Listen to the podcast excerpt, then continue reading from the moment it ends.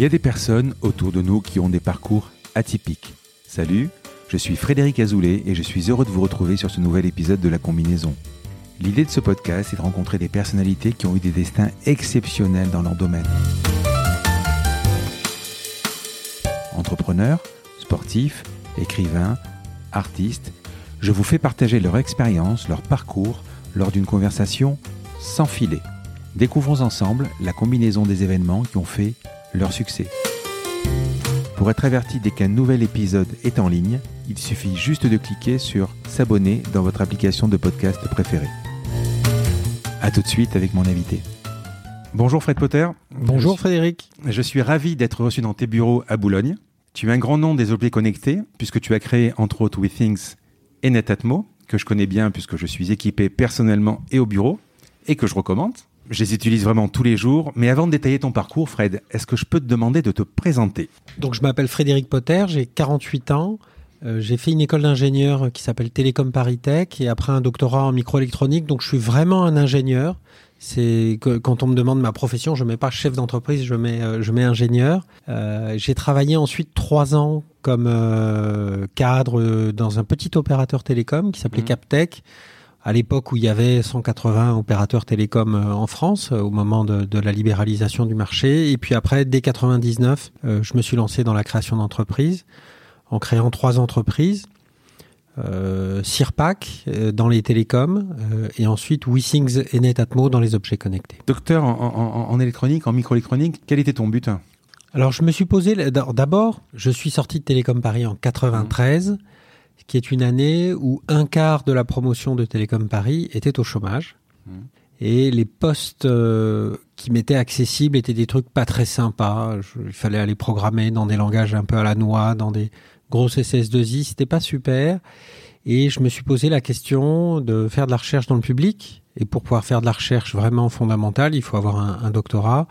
Donc j'ai trouvé un, un, une- un- un financement pour pouvoir effectuer ma thèse. J'ai fait une thèse à Paris 6, entre Paris 6, Bull, euh, ST Micro, une société allemande dans le cadre d'un projet européen, euh, à mettre au point des chips pour faire des ordinateurs parallèles, on va Les chips dire et les processeurs des, des composants électroniques Mhm. pour faire des ordinateurs parallèles et surtout travailler sur les algorithmes euh, et les infrastructures pour les, pour les mettre en œuvre. Voilà, dans un standard qui s'appelle I3E1355. Alors tout ça, c'était une piste de recherche, la piste de recherche un peu des, des transputeurs, de, du, du calcul parallèle distribué, qui est un peu tombé aux oubliettes parce qu'il y a d'autres, euh, on va dire, techniques de, de, de supercomputing qui ont pris, qui ont pris leur place. Mais c'était très intéressant, en tout cas, ça m'a beaucoup apporté. Tu travaillais pour les opérateurs télécoms. euh, quel était le marché à l'époque? C'était quoi? C'était avant, la- la- avant le, tri- le triple pay, le- la VoIP Donc en 98, le sujet c'est la minute de téléphone, c'est-à-dire que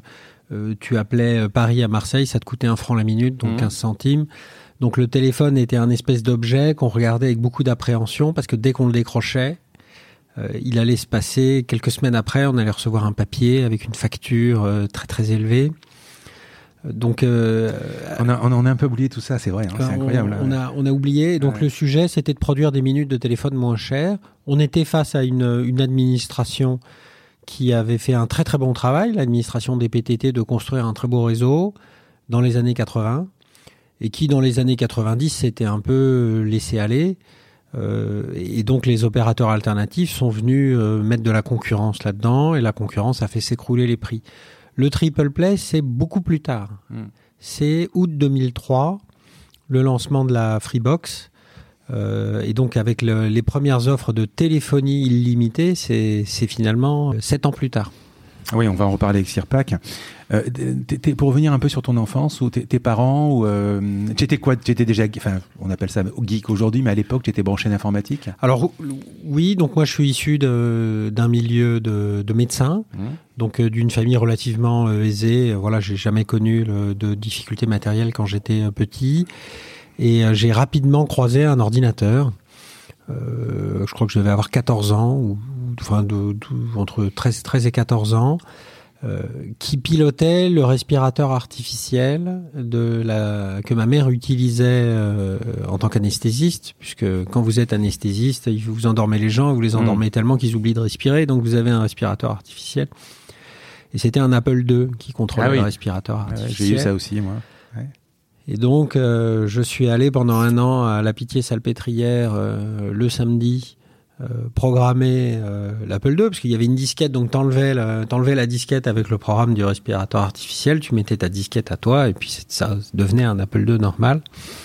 Et puis, euh, une fois que j'ai fait ça pendant un an, mes parents ont jugé que j'étais suffisamment motivé, que j'avais montré ma motivation, et donc ont acheté un Apple II qui est rentré euh, chez nous, je crois, en 85 ou 86. Voilà, et là, j'ai, je me suis plongé là-dedans. Ouais, pour ceux qui nous écoutent, qui n'ont pas connu cette époque, d'abord, c'est pas un ordinateur connecté, parce qu'il n'y avait pas d'Internet. Et moi, je me souviens, il y avait une bourse d'échange, on faisait, euh, on échangeait plein de programmes, on jouait déjà, à l'époque. Et puis ensuite, euh, bah, c'était, on programmait, quoi. C'était, il fallait, le jeu, il fallait le faire, quoi. Ah bah oui, là, il y avait, il y avait rien Il y en avait termes ouais. il y avait rien. Il y avait un bouquin que tu achetais à la FNAC pour t'aider. Voilà, on était vraiment, vraiment tout seul. Euh, alors, il commençait à y avoir des BBS euh, Mmh. Minitel. Hein, euh, J'ai connu ça aussi. Tu pouvais télécharger des programmes, tu les enregistrais sur des cassettes audio. Euh, C'est une autre, une autre époque où tu te trimballais avec des disquettes qui étaient des objets très fragiles parce que c'était des disquettes souples, 5 Mmh. pouces, un quart. Voilà, c'est une autre époque. C'est un Que certain. tu, que t'as dû pirater en coupant le, pour faire un recto verso. Enfin, un recto verso, euh, je sais pas, tu le faisais ça Voilà, aussi? Ouais. c'était, Enfin, c'était. Alors, on, on regarde ça avec nostalgie. Ouais. C'était quand même assez ascétique. Euh, Il y avait quand même euh, beaucoup d'efforts et peu de plaisir. Mm. Par rapport à ce, que sont devenus l'utilisation grand public de l'informatique aujourd'hui, où c'est très peu d'efforts et, et beaucoup de plaisir euh, dans le mauvais sens du terme, c'est-à-dire de gratification instantanée.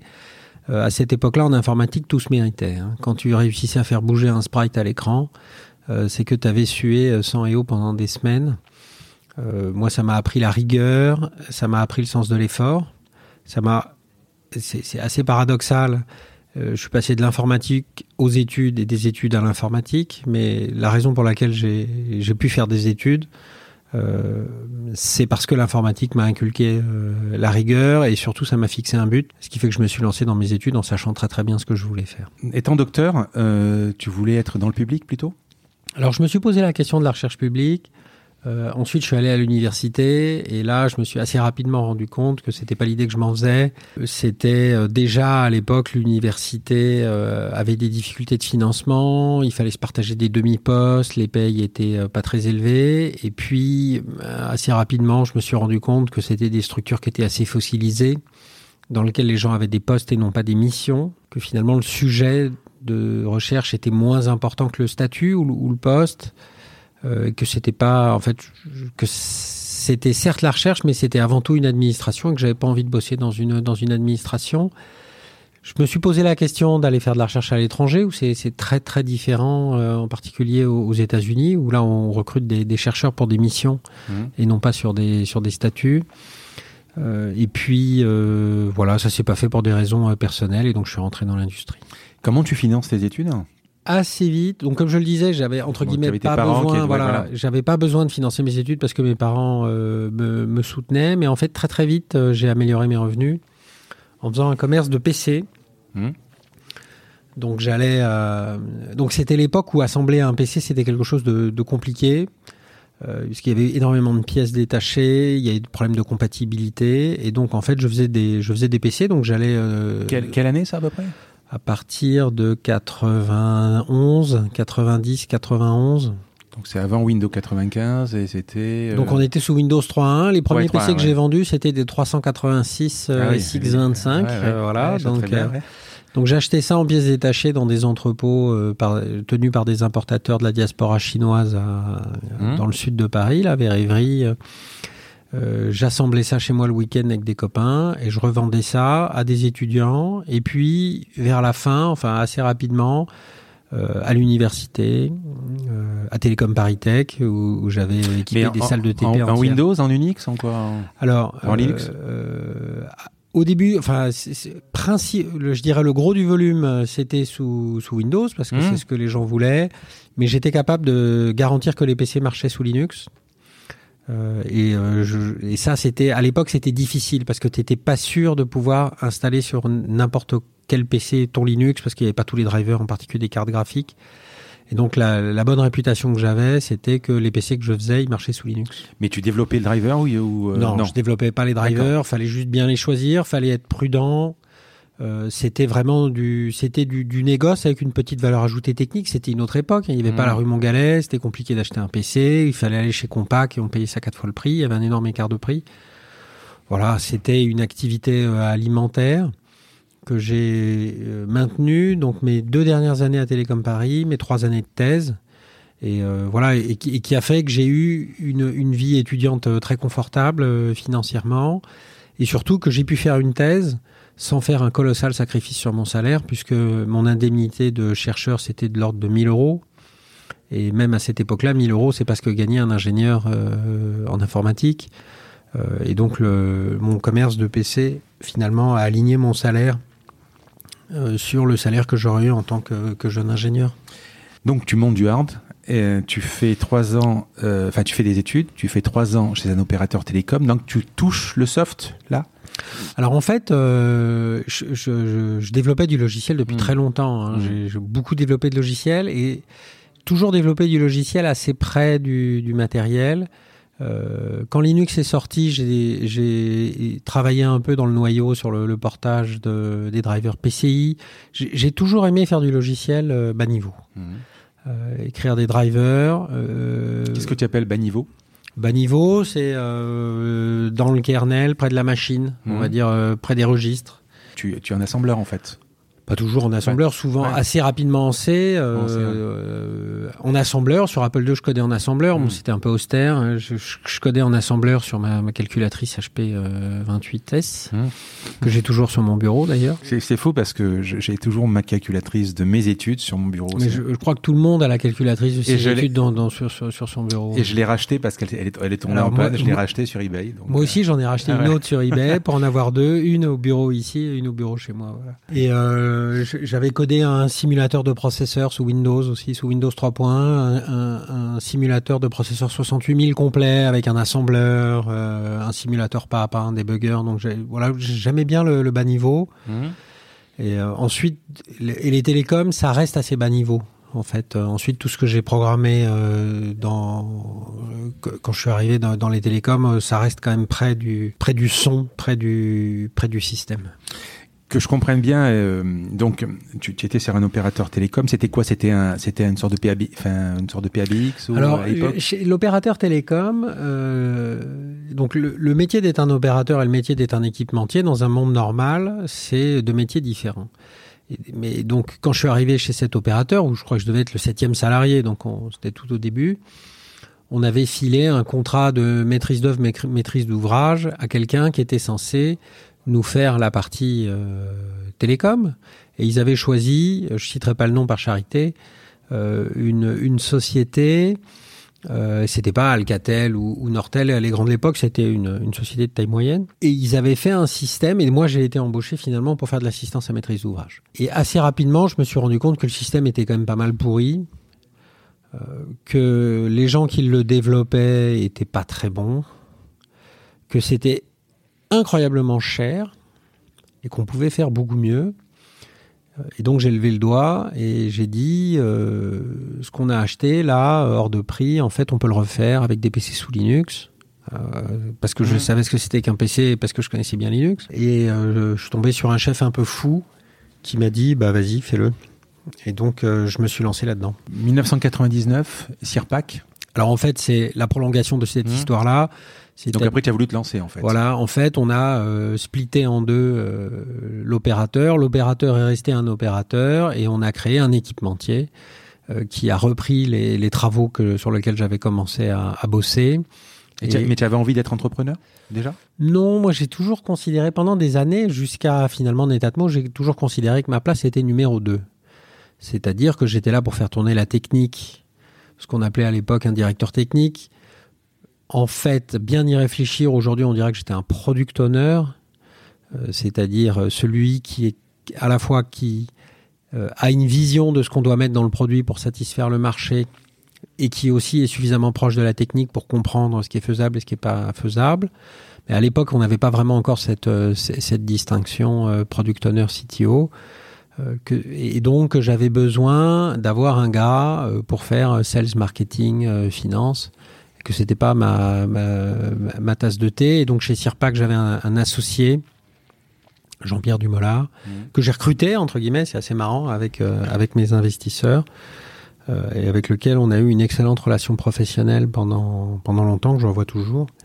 Euh, qui, qui était le CEO de l'entreprise. Moi, j'étais le CTO et on dirait aujourd'hui le, le, le, le, product owner, euh, et qui lui s'occupait des, des, ventes, du marketing et de la finance.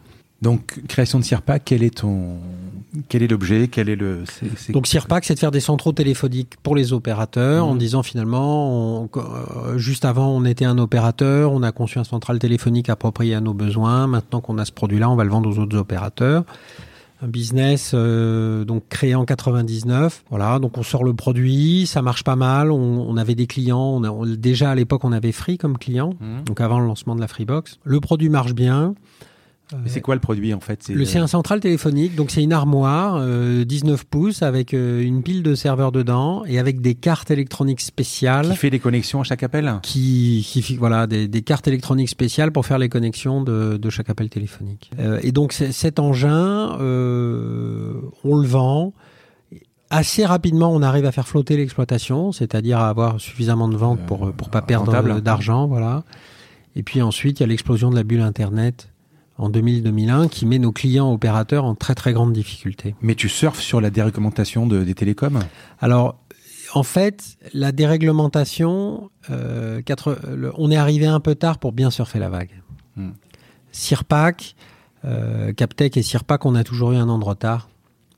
Euh, ce qui fait qu'on n'a pas pu euh, vendre la boîte pour des fortunes euh, en 2000 au moment de, de la folie de, de, la bulle parce qu'on était toujours un peu en retard. ce qui fait qu'ensuite on s'est pris l'arrêt radical, et ça les gens l'ont oublié, mais en 2001 il y a eu un arrêt brutal de l'investissement, terrible, en particulier dans les télécoms, parce que les gens avaient surinvesti et que le surinvestissement c'est une maladie. Et donc ça s'est arrêté de manière extraordinairement brutale, et donc nous, tous nos clients, ont coupé leurs investissements et donc ont arrêté de nous acheter euh, du matériel. Donc ça a été un moment très très dur.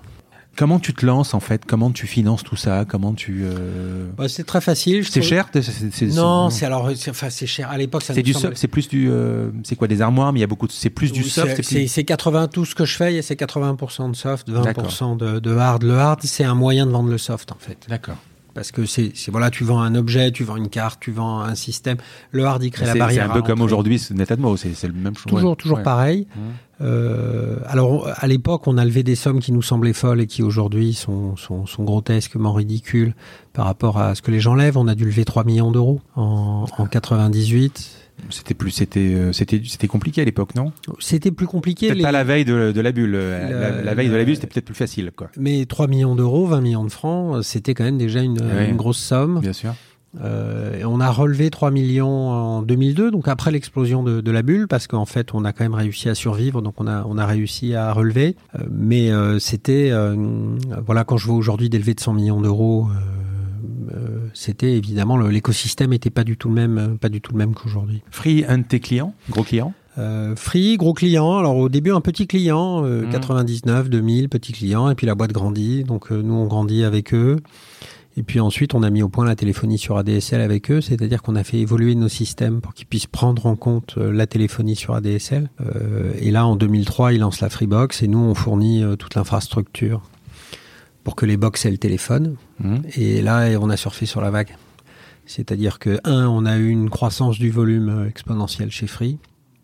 Et deuxièmement, tous les autres opérateurs, euh, Télé2, Club Internet, Alice, euh, etc., qui étaient, parce qu'il y avait encore plein plein d'opérateurs qui étaient concurrents de Free, ont, ont, vu, à partir de 2004, ils ont vu les, les parts de marché de Free exploser, ils ont eu peur ils se sont dit, il faut qu'on offre le téléphone, qui sait faire, et bah, en gros, il y avec nous. Euh, et donc, on a eu une, euh, une croissance exponentielle du business en, en, 2004 et 2005. Qui était actionnaire de la boîte? Donc, il y avait la levée de fonds euh... Alors, la première levée de fonds, notre actionnaire américain, auquel, auprès duquel on avait levé 3 millions en, en 99, il nous a dit en 2001 qu'il fallait fermer la boîte.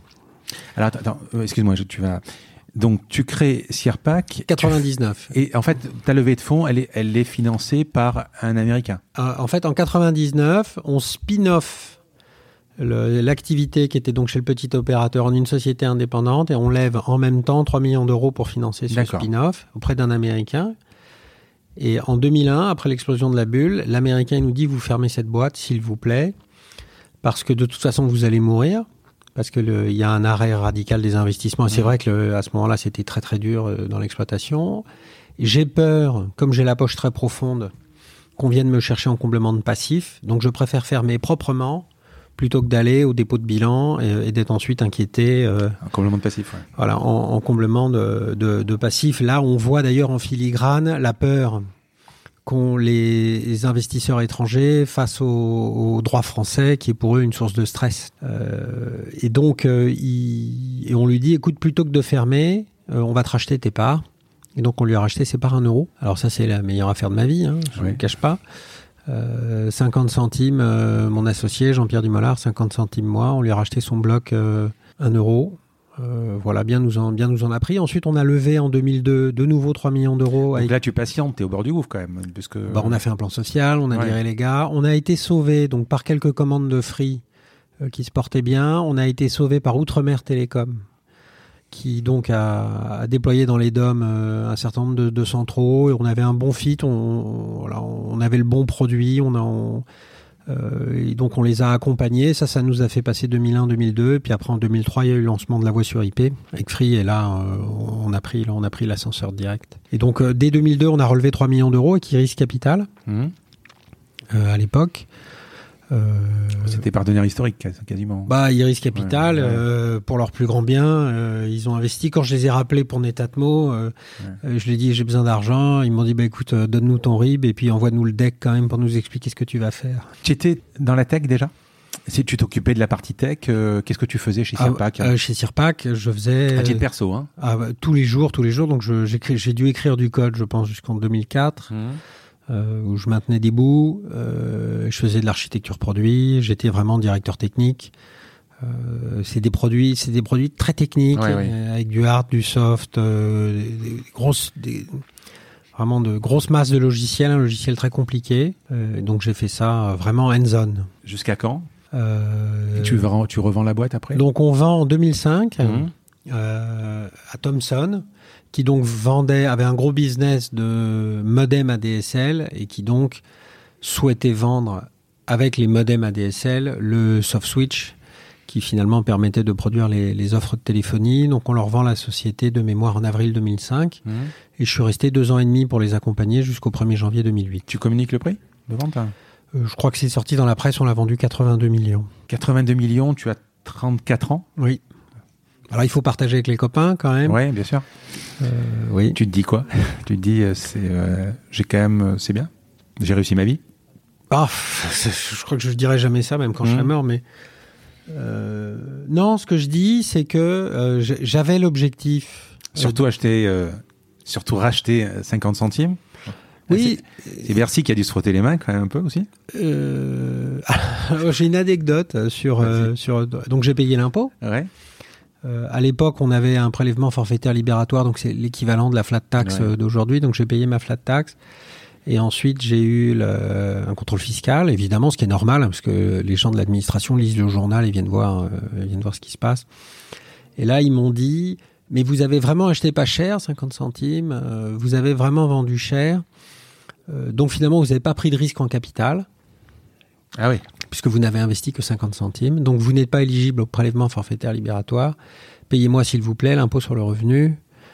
Euh, la prochaine étape étant aussi évidemment de, payer les, charges sociales. Euh, et donc j'ai reçu une proposition de rectification de l'administration fiscale, écrivant noir sur blanc que cette opération était dénuée d'aléas. Euh, ce qui rétrospectivement racheter une boîte, ne pas déposer le bilan en novembre 2001, deux mois après le 11 septembre, dans un secteur sinistré, euh, m'a toujours euh, fait, fait, sourire. En fait, non, ça m'a pas fait sourire. ça m'a pas fait sourire. Donc, moralité 1, j'ai payé l'impôt. Mmh. Euh, et deux, j'ai eu 18 mois de 18 mois de procédure avec la avec l'administration, une procédure qui n'a pas prospéré parce qu'elle n'avait pas matière à prospérer et que j'avais déjà payé l'impôt. 2005, donc tu revends. 2008, Withings. Qu'est-ce qui se passe Qu'est-ce que tu fais entre deux? Alors j'ai travaillé chez Sirpac pour essayer mmh. de. Donc tu as, accompagné. Hein. J'ai accompagné pour essayer de d'arrimer euh, Sirpac chez, chez Technicolor. Mmh. Ce qui n'était pas possible en fait parce que l'encadrement le, chez Technicolor était d'assez mauvaise qualité. On avait quand même. Donc moi j'ai atterri au fin fond de l'organigramme de, de, Technicolor avec plusieurs couches de chefs au-dessus de moi qui étaient pas très compétents, qui m'apportaient rien. Un bon chef c'est quelqu'un qui vous aide à faire votre job. C'était pas le cas. Donc euh, voilà, jamais été vraiment fasciné par la qualité euh, des chefs euh, chez, chez, chez Thomson. Euh, et donc assez rapidement, je me suis dit que j'allais partir. Et donc je suis parti le 1er janvier 2008. La boîte existe toujours? La boîte existe toujours, donc ils l'ont racheté 82 millions, ils l'ont vendu quelques années plus tard pour 10 balles et un mars, parce qu'ils en ont rien fait. Je crois qu'ils ont divisé par 4 le chiffre d'affaires qu'on faisait. Euh, ils l'ont revendu et ça existe toujours.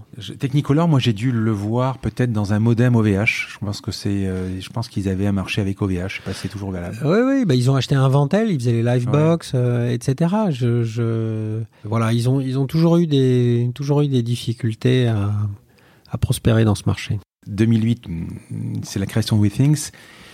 Qu'est-ce qui se passe euh, Tu l'IoT, enfin les objets connectés, tu as, alors effectivement, tu pourrais dire que ce sont des objets connectés. Les, les, les, en fait, c'est ce que je faisais avant. la box, c'est un objet connecté. La box, c'est le premier objet connecté qui est entré dans la vie des gens. Alors les gens l'ont pas acheté, c'est venu avec un service pour d'autres raisons, mais finalement la mécanique est la même.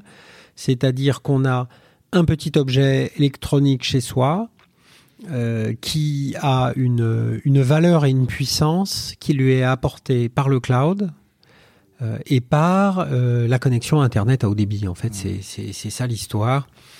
Et donc, WeSings, ensuite, tu, tu, regardes de manière analytique tous les autres secteurs sur lesquels tu peux répliquer ça. La musique, bon, il y avait déjà l'iPod, mmh. donc tu te rends compte que c'est trop tard.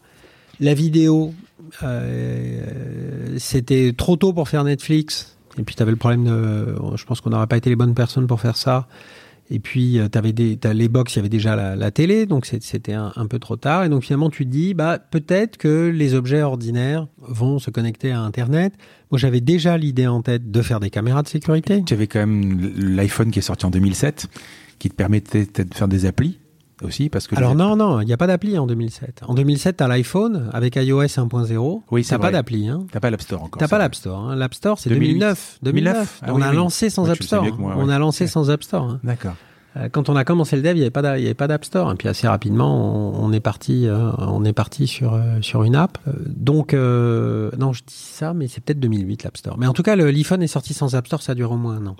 et donc on se dit, on va. Alors j'avais déjà l'idée de faire des caméras, j'avais déjà l'idée du thermostat. Qui, est, mmh. qui, est, quand même un produit de première nécessité. Et puis on s'est dit, tiens, on va faire. genre, je me souviens très bien de cette conversation dans laquelle on a décidé avec mes associés Eric Carrel et Cédric Hutchings de lancer un Person un peu par hasard en disant finalement c'est un objet de grande consommation, il y a quand même, il s'en vend, il s'en achète beaucoup.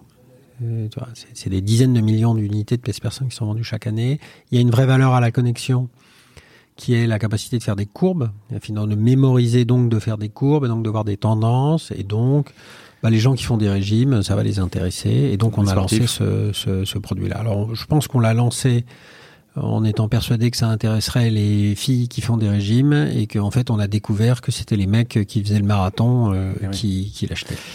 Par contre, euh, objet connecté, pardon, d'accord, mais euh, à l'époque B2B, et donc là, tu vas toucher le B2C. C'est quand même différent. Ouais, ça, cette, euh, ça, c'est, cette conviction-là, c'est Eric Carrel qui l'a, qui l'a, qui l'a porté, qui l'a porté.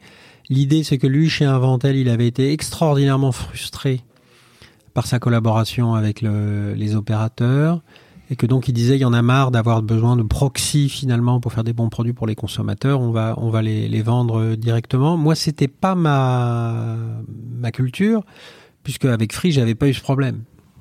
À avoir une innovation et à la mettre sur le marché avec euh, Xavier Niel, c'était allé mmh. très très bien. Lui, avec euh, Orange, évidemment, ça avait été beaucoup plus dur. Voilà, c'est ce qu'on a fait chez WeSings. Chez Netatmo, euh, ensuite, j'ai adressé cette question de manière beaucoup plus équilibrée, où à la fois Netatmo a développé des produits en les vendant aux consommateurs directement sur certains segments, et aussi s'est associé avec des grands industriels du bâtiment sur d'autres catégories de produits où l'association était euh, nécessaire dans une approche, je dirais, moins radicale.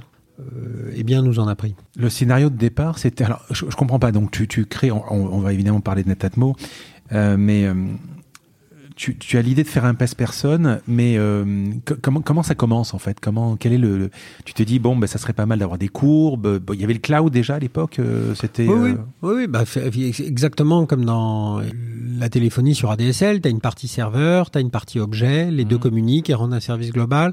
Donc l'idée, oui, c'est ça. C'était c'était les courbes. Mais il faut, il faut quoi? Qu'est-ce qu'il faut pour créer un objet? Il faut de l'argent, il faut évidemment. Il Alors faut il faut, des, il faut des à l'époque, euh, le, le, schéma de création de WeSings et le schéma de création de Netatmo en 2011, c'est les mmh. mêmes. C'est 2 millions d'euros, 10 personnes au début en équipe tech, 15 personnes au lancement avec le, un peu de marketing et de commerce mmh. et de magasins en ligne. Voilà, 1 million d'euros de, de R&D, 500 000 euros de cost of good, c'est-à-dire de mise en stock euh, des produits facturés et euh, 500 000 euros pour faire le, le lancement. En gros, c'était le prix que ça coûtait. Euh, Aujourd'hui, je pense que c'est plus possible de lancer un objet connecté si tu pas 5 millions. Pourquoi? Parce qu'à l'époque, déjà, en gros, il n'y avait pas Android. Hein. Hmm. Donc, tu qu'une seule. Il n'y avait pas Android, il n'y avait pas l'iPad. Donc, tu avais beaucoup moins d'app à faire. Euh, L'exigence des consommateurs était quand même beaucoup plus réduite. Tu n'avais pas tous les assistants vocaux avec lesquels il faut interfonctionner. Donc, le, le ticket d'entrée, la quantité de RD qu'il fallait faire pour vendre un objet connecté en 2008-2009, c'est peut-être la moitié ou le tiers de ce que tu dois faire aujourd'hui pour avoir une offre compétitive.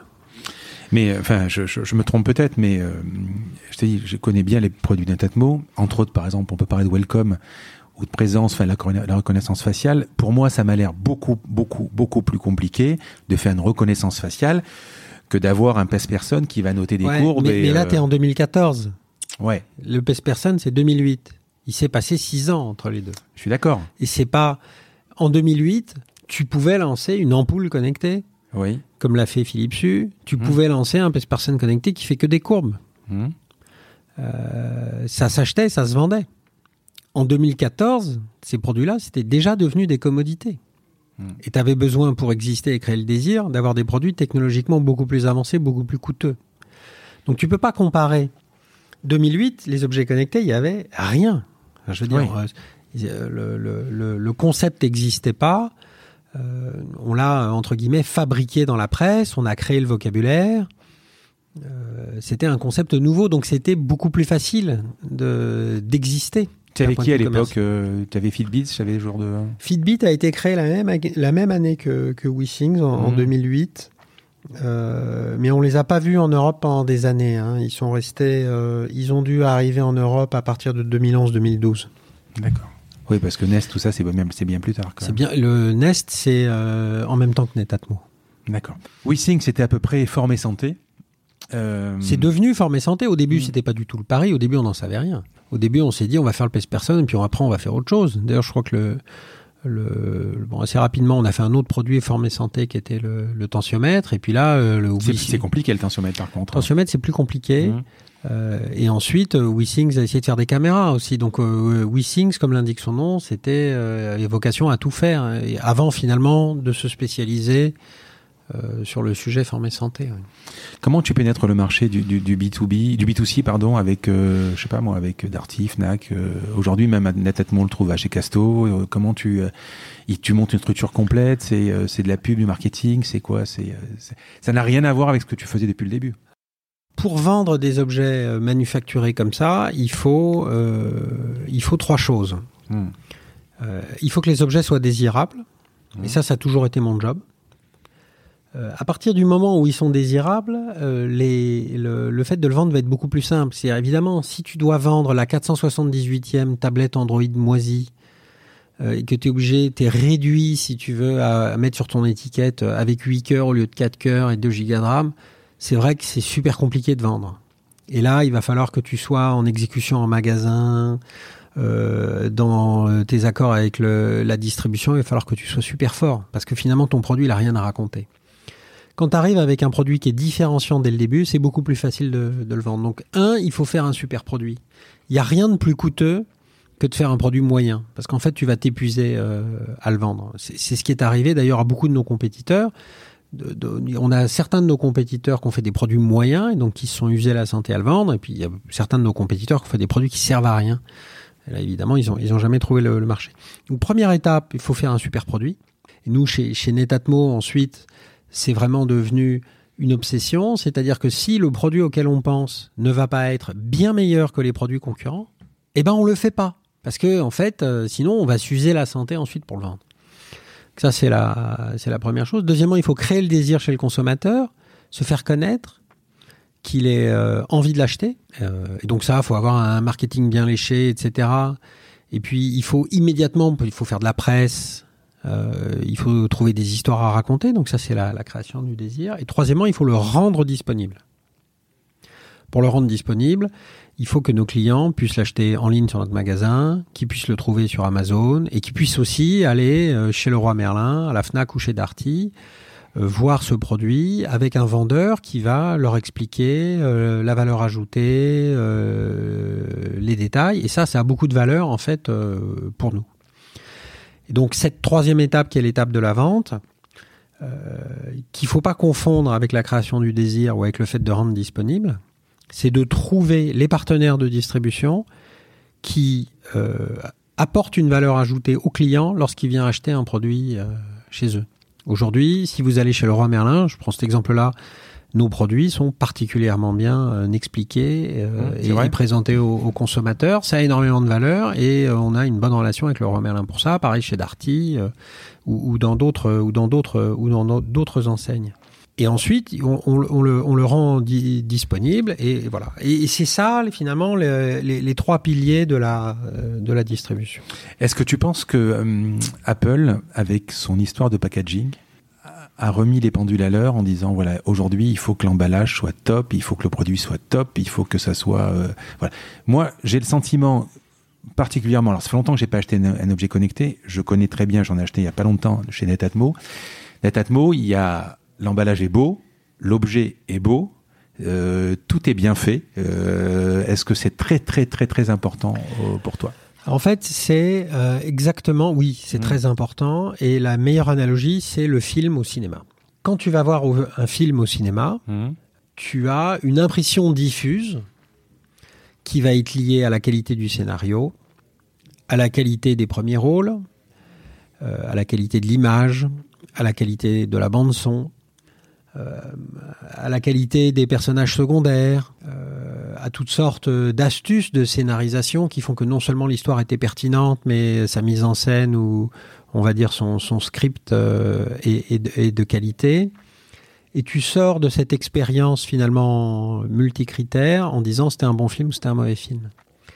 Mais pour que tu sortes en disant c'était un mauvais film, il suffit que tu aies l'une Un paramètre, ouais. un des dix paramètres nécessaires euh, qui soit raté. Si la musique t'a cassé la tête, euh, si ton fauteuil au cinéma n'était pas confortable et que tu sors que t'as mal au dos, euh, si euh, à un moment euh, on voit le perchiste ou s'il y a une invraisemblance de scénario, euh, moi le chant du loup, tout le monde a fait A, E, I, O, U. Alors moi je, je connais bien Brest, euh, j'ai comme voisin le- la, la- la base de- des sous-marins. Moi je suis sorti du film au bout de 4 minutes parce que parce que c'est bourré d'invraisemblance et donc voilà et après le film je suis plus dedans que, euh, je connais pas un quai où il y a un, SNA et un SNLE qui sont qui, sont euh, regroupés donc euh, voilà donc donc tu sors du scénario tu tu sais pas si c'était à Brest ou Toulon donc voilà c'est t'es, perdu. Et en fait un objet connecté c'est exactement la même chose. C'est-à-dire que il y a quelque chose qui t'a créé le désir euh, t'as vu une pub on t'a expliqué un concept euh, t'as vu une image ensuite tu vois un objet il est beau il faut que ton expérience d'achat soit simple. Tu vas avoir un vendeur compétent euh, dans une, une enseigne, euh, tu le commandes sur Internet, tu le reçois rapidement. Tu ta boîte, c'est nickel. Là, tu as le stress de l'installation, qui est quand même un choc pour les gens, parce qu'ils ont une appréhension, ils ont peur. euh, qui est réel parce que moi j'ai beaucoup acheté d'objets connectés et quand tu dois faire un, un Wi-Fi ad hoc pour aller chercher euh, le Wi-Fi ça marche pas et quand tu as 70 ans que tu connais pas grand chose c'est très compliqué. Netatmo j'en ai encore fait l'expérience c'est pas du tout comme ça. Alors, hyper facile. 30% de l'effort de R&D, c'est euh, l'install. ah oui. Donc euh, c'est là où tu vois qu'en fait, euh, et puis tu parlais excuse-moi je te coupe tu parlais des 10 paramètres mais tu as un, un paramètre supplémentaire malheureusement qui est ce sont les avis et si tu as même si le produit est extraordinaire et que tu as sur Amazon 10 avis qui disent compliqué à installer c'est mort quoi Voilà. Et, donc, comment tu fais pour que c'était. Et donc, une fois que tu as compris ça, en fait, tu es obligé, de, obligé de tout bien faire. Si ton objet, il est moche, t'en vends pas un.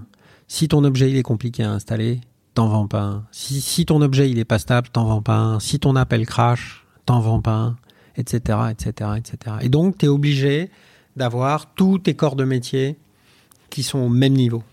Et, euh, et c'est ça qui rend ce métier extraordinairement ingrat et difficile. Tu, tu vas m'expliquer dans, dans, deux minutes comment, comment on crée euh, un produit parce que ça, ça m'intéresse vraiment. Euh, juste une chose, donc euh, tu quittes tu, Withings pour quelle raison? Parce que je me suis embrouillé avec Eric Carrel, mon, mon associé. Il était probablement mieux que je fasse à peu près la même chose ailleurs. Et donc c'est pour ça que j'ai créé Netatmo en 2011. Donc tu cèdes tes, tu cèdes tes parts. euh, Je les ai pas cédés tout de suite. Mhm. Euh, Je les ai conservés un peu et puis euh, voilà, un tiers est venu fixer un prix et, et je les ai cédés. D'accord. Ça te fait quelque chose toujours? Tu regardes, tu as complètement zappé? Euh, alors pendant longtemps, Je parle de Withings. hein. Ouais, je comprends bien. Pendant longtemps, Withings a été un compétiteur de Netatmo sur les caméras. Mhm. Donc là, je regardais parce que c'était mon métier que de, de regarder. Euh, et euh, on a euh, on a très très bien travaillé sur les sur les caméras. Donc assez rapidement, Withings n'a plus été un compétiteur. Et à ce moment-là, du coup, j'ai beaucoup moins euh, beaucoup moins regardé. Ensuite, voilà, je, je regarde toujours un peu le secteur forme forme et santé. Je trouvais que la stratégie euh, de, de Withings a été pas très claire pendant très très longtemps. Aujourd'hui, ça a l'air beaucoup plus clair avec un positionnement. En plus, il a euh, fait un aller-retour. Il a fait ah Nokia, euh, Nokia l'a Ouais. rappelé. ouais, enfin, avec Nokia, un Nokia, positionnement forme et santé, plus santé que forme, euh, voilà, qui me semble euh, en tout cas compréhensible, ce qui n'a pas toujours été le cas. Donc Netatmo 2011. Oui. Plutôt donc euh, maison connectée. Alors, tu, tu enclenches direct après. euh, donc, tu, tu partes à l'idée de, de créer Netatmo. En fait, euh, bon, ça faisait des Tu années. n'avais pas de clause non concurrence, enfin, d'équivalent de clause non concurrence. Ah, l'esclavage, l'esclavage a été aboli. Bon. Euh, c'est, c'est une, une bonne chose. Ouais. Euh, Ou compensé. Euh, oui, non, l'esclavage a été aboli, Bon. donc euh, on est en, en général. Et euh, j'avais toujours eu l'idée de faire un thermostat, Mhm. puisque c'était déjà une idée que j'avais en 2008 quand on a créé WeSings. J'avais toujours eu l'envie de faire une caméra à reconnaissance faciale. Alors on n'avait pas la technologie à l'époque pour le, pour le faire, mais j'avais toujours eu envie de, de faire ça. Euh, et donc je me suis dit, bah, c'est le moment euh, de réaliser, de réaliser euh, ces envies. Et donc, je me suis lancé dans la thématique de la, de la maison connectée avec un premier produit tactique qui était la station météo, qui faisait partie de, de ces catégories de, de produits qui avaient besoin d'être visités, comme le Pesperson en 2008 ou le thermostat en 2014. Alors ça aussi je connais bien. Euh, ça m'a toujours passionné. Moi j'ai débuté avec Oregon Scientifique, mais c'était pas vraiment connecté. Alors je sais pas si c'est connecté aujourd'hui parce que moi maintenant c'est Netatmo, mais euh, Ils, ont, ils ont un peu raté. Ils- c'était pas mal comme produit. Alors, Oregon Scientifique, c'est c'est une boîte très marrante. Mm. Ou la cross technologie. Ouais, ouais. O- Oregon euh, Scientifique, comme son nom euh, ne l'indique pas, c'est une boîte de Hong Kong Mm. qui est une filiale d'un fabricant d'écrans à cristaux liquides. D'accord. C'est-à-dire que l'ADN de cette boîte, c'est de faire des écrans à cristaux liquides. Et qu'ils ont toujours vécu la station météo comme une manière de vendre des écrans à cristaux liquides. Et donc, évidemment, quand c'est ton ADN, est-ce que tu vas faire un produit connecté dans lequel il n'y a plus d'écran? Parce que l'écran, c'est le smartphone.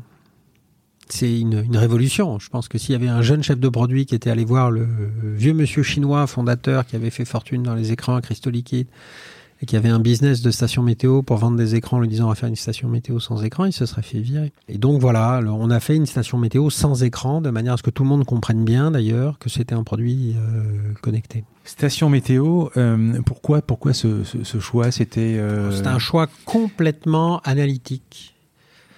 Il y avait vraiment un marché? C'est-à-dire, c'était euh, un produit qui était faisable, Mhm. entre guillemets, pas trop dur à faire, dans lequel on pouvait raconter des histoires avec une vraie demande, une vraie valeur à ce que la donnée soit connectée, que tu puisses y accéder à distance. Pas de compétition efficace sur un vrai marché où il y a quand même un volume euh, important. Donc, euh, c'est- c'était vraiment un produit, une démarche analytique pour déterminer le produit dont on allait s'occuper. J'ai mis 3-4 mois à, à faire cette analyse avant de me lancer. 2011, c'est quel mois tu t'es lancé? Tu as créé Netatmo Donc, euh, je suis parti de WeSings en janvier 2011.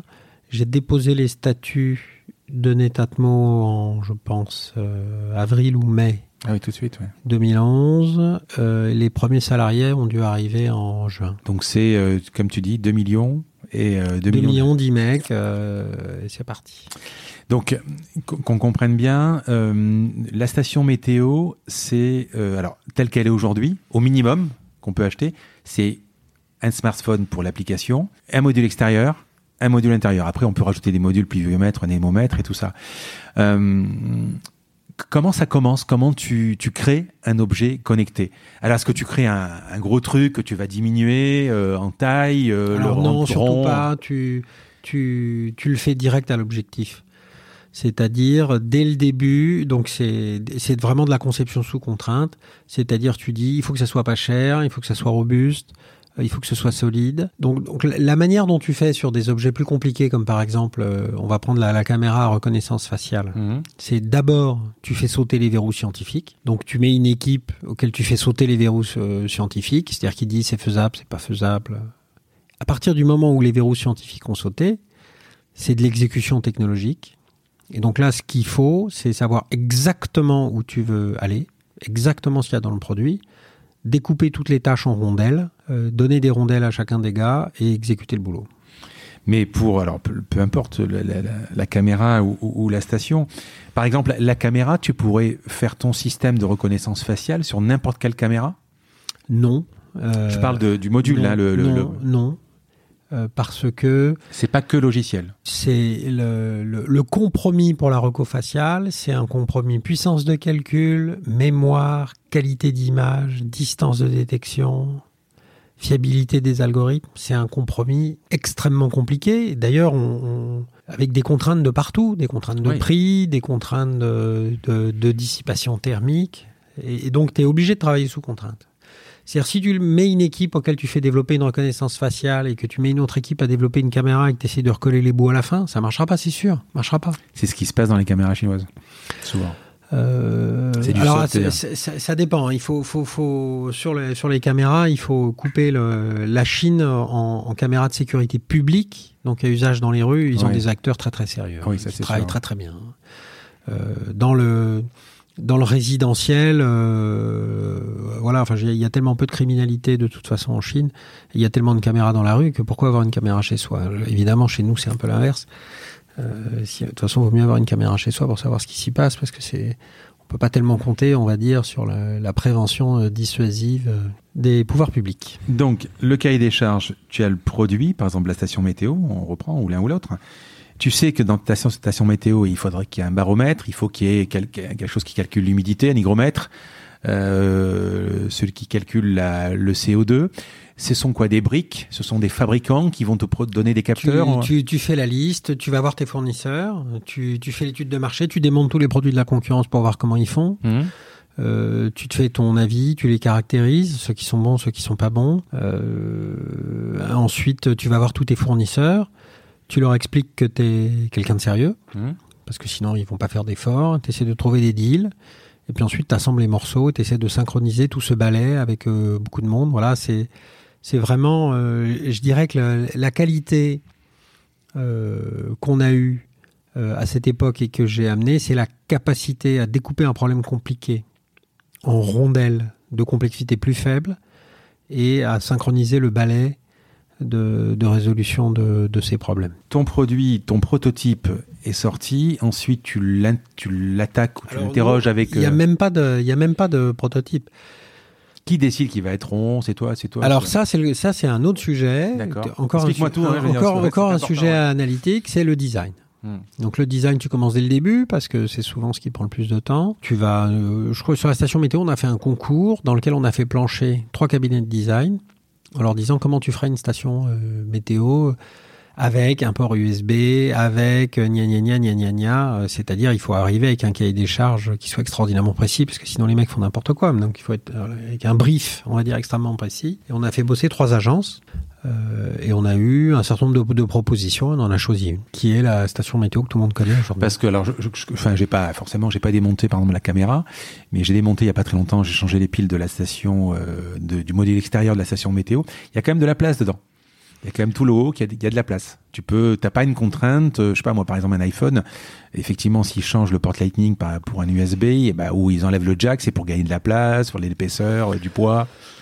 Il est accroché au mur, il est à l'extérieur. Si tu as un objet qui est trop petit à l'extérieur, tu le vois plus, il devient, il devient dérisoire. Euh, il, devient, il devient dérisoire. Donc, euh, effectivement, tu, tu, c'est pas toujours le plus petit possible qui est le mieux. Les applications, euh, une fois que ton objet. Alors tout ça, c'est en parallèle. Hein. Oui, oui, je comprends. Oui, oui, je comprends. Ben, oui, forcément. Tu, tu, tu, tu, lances ton cabinet de design qui te fait un hmm. dessin. Tu as ton cabinet méca, ton, ton bureau d'études méca qui bossent en même temps industrialisé. Et tu leur dis j'ai tant de place pour le mettre dans, dans tel truc à peu près. Tout ça c'est un, une boucle, c'est une boucle qui va de l'usine au designer, au bureau d'études méca.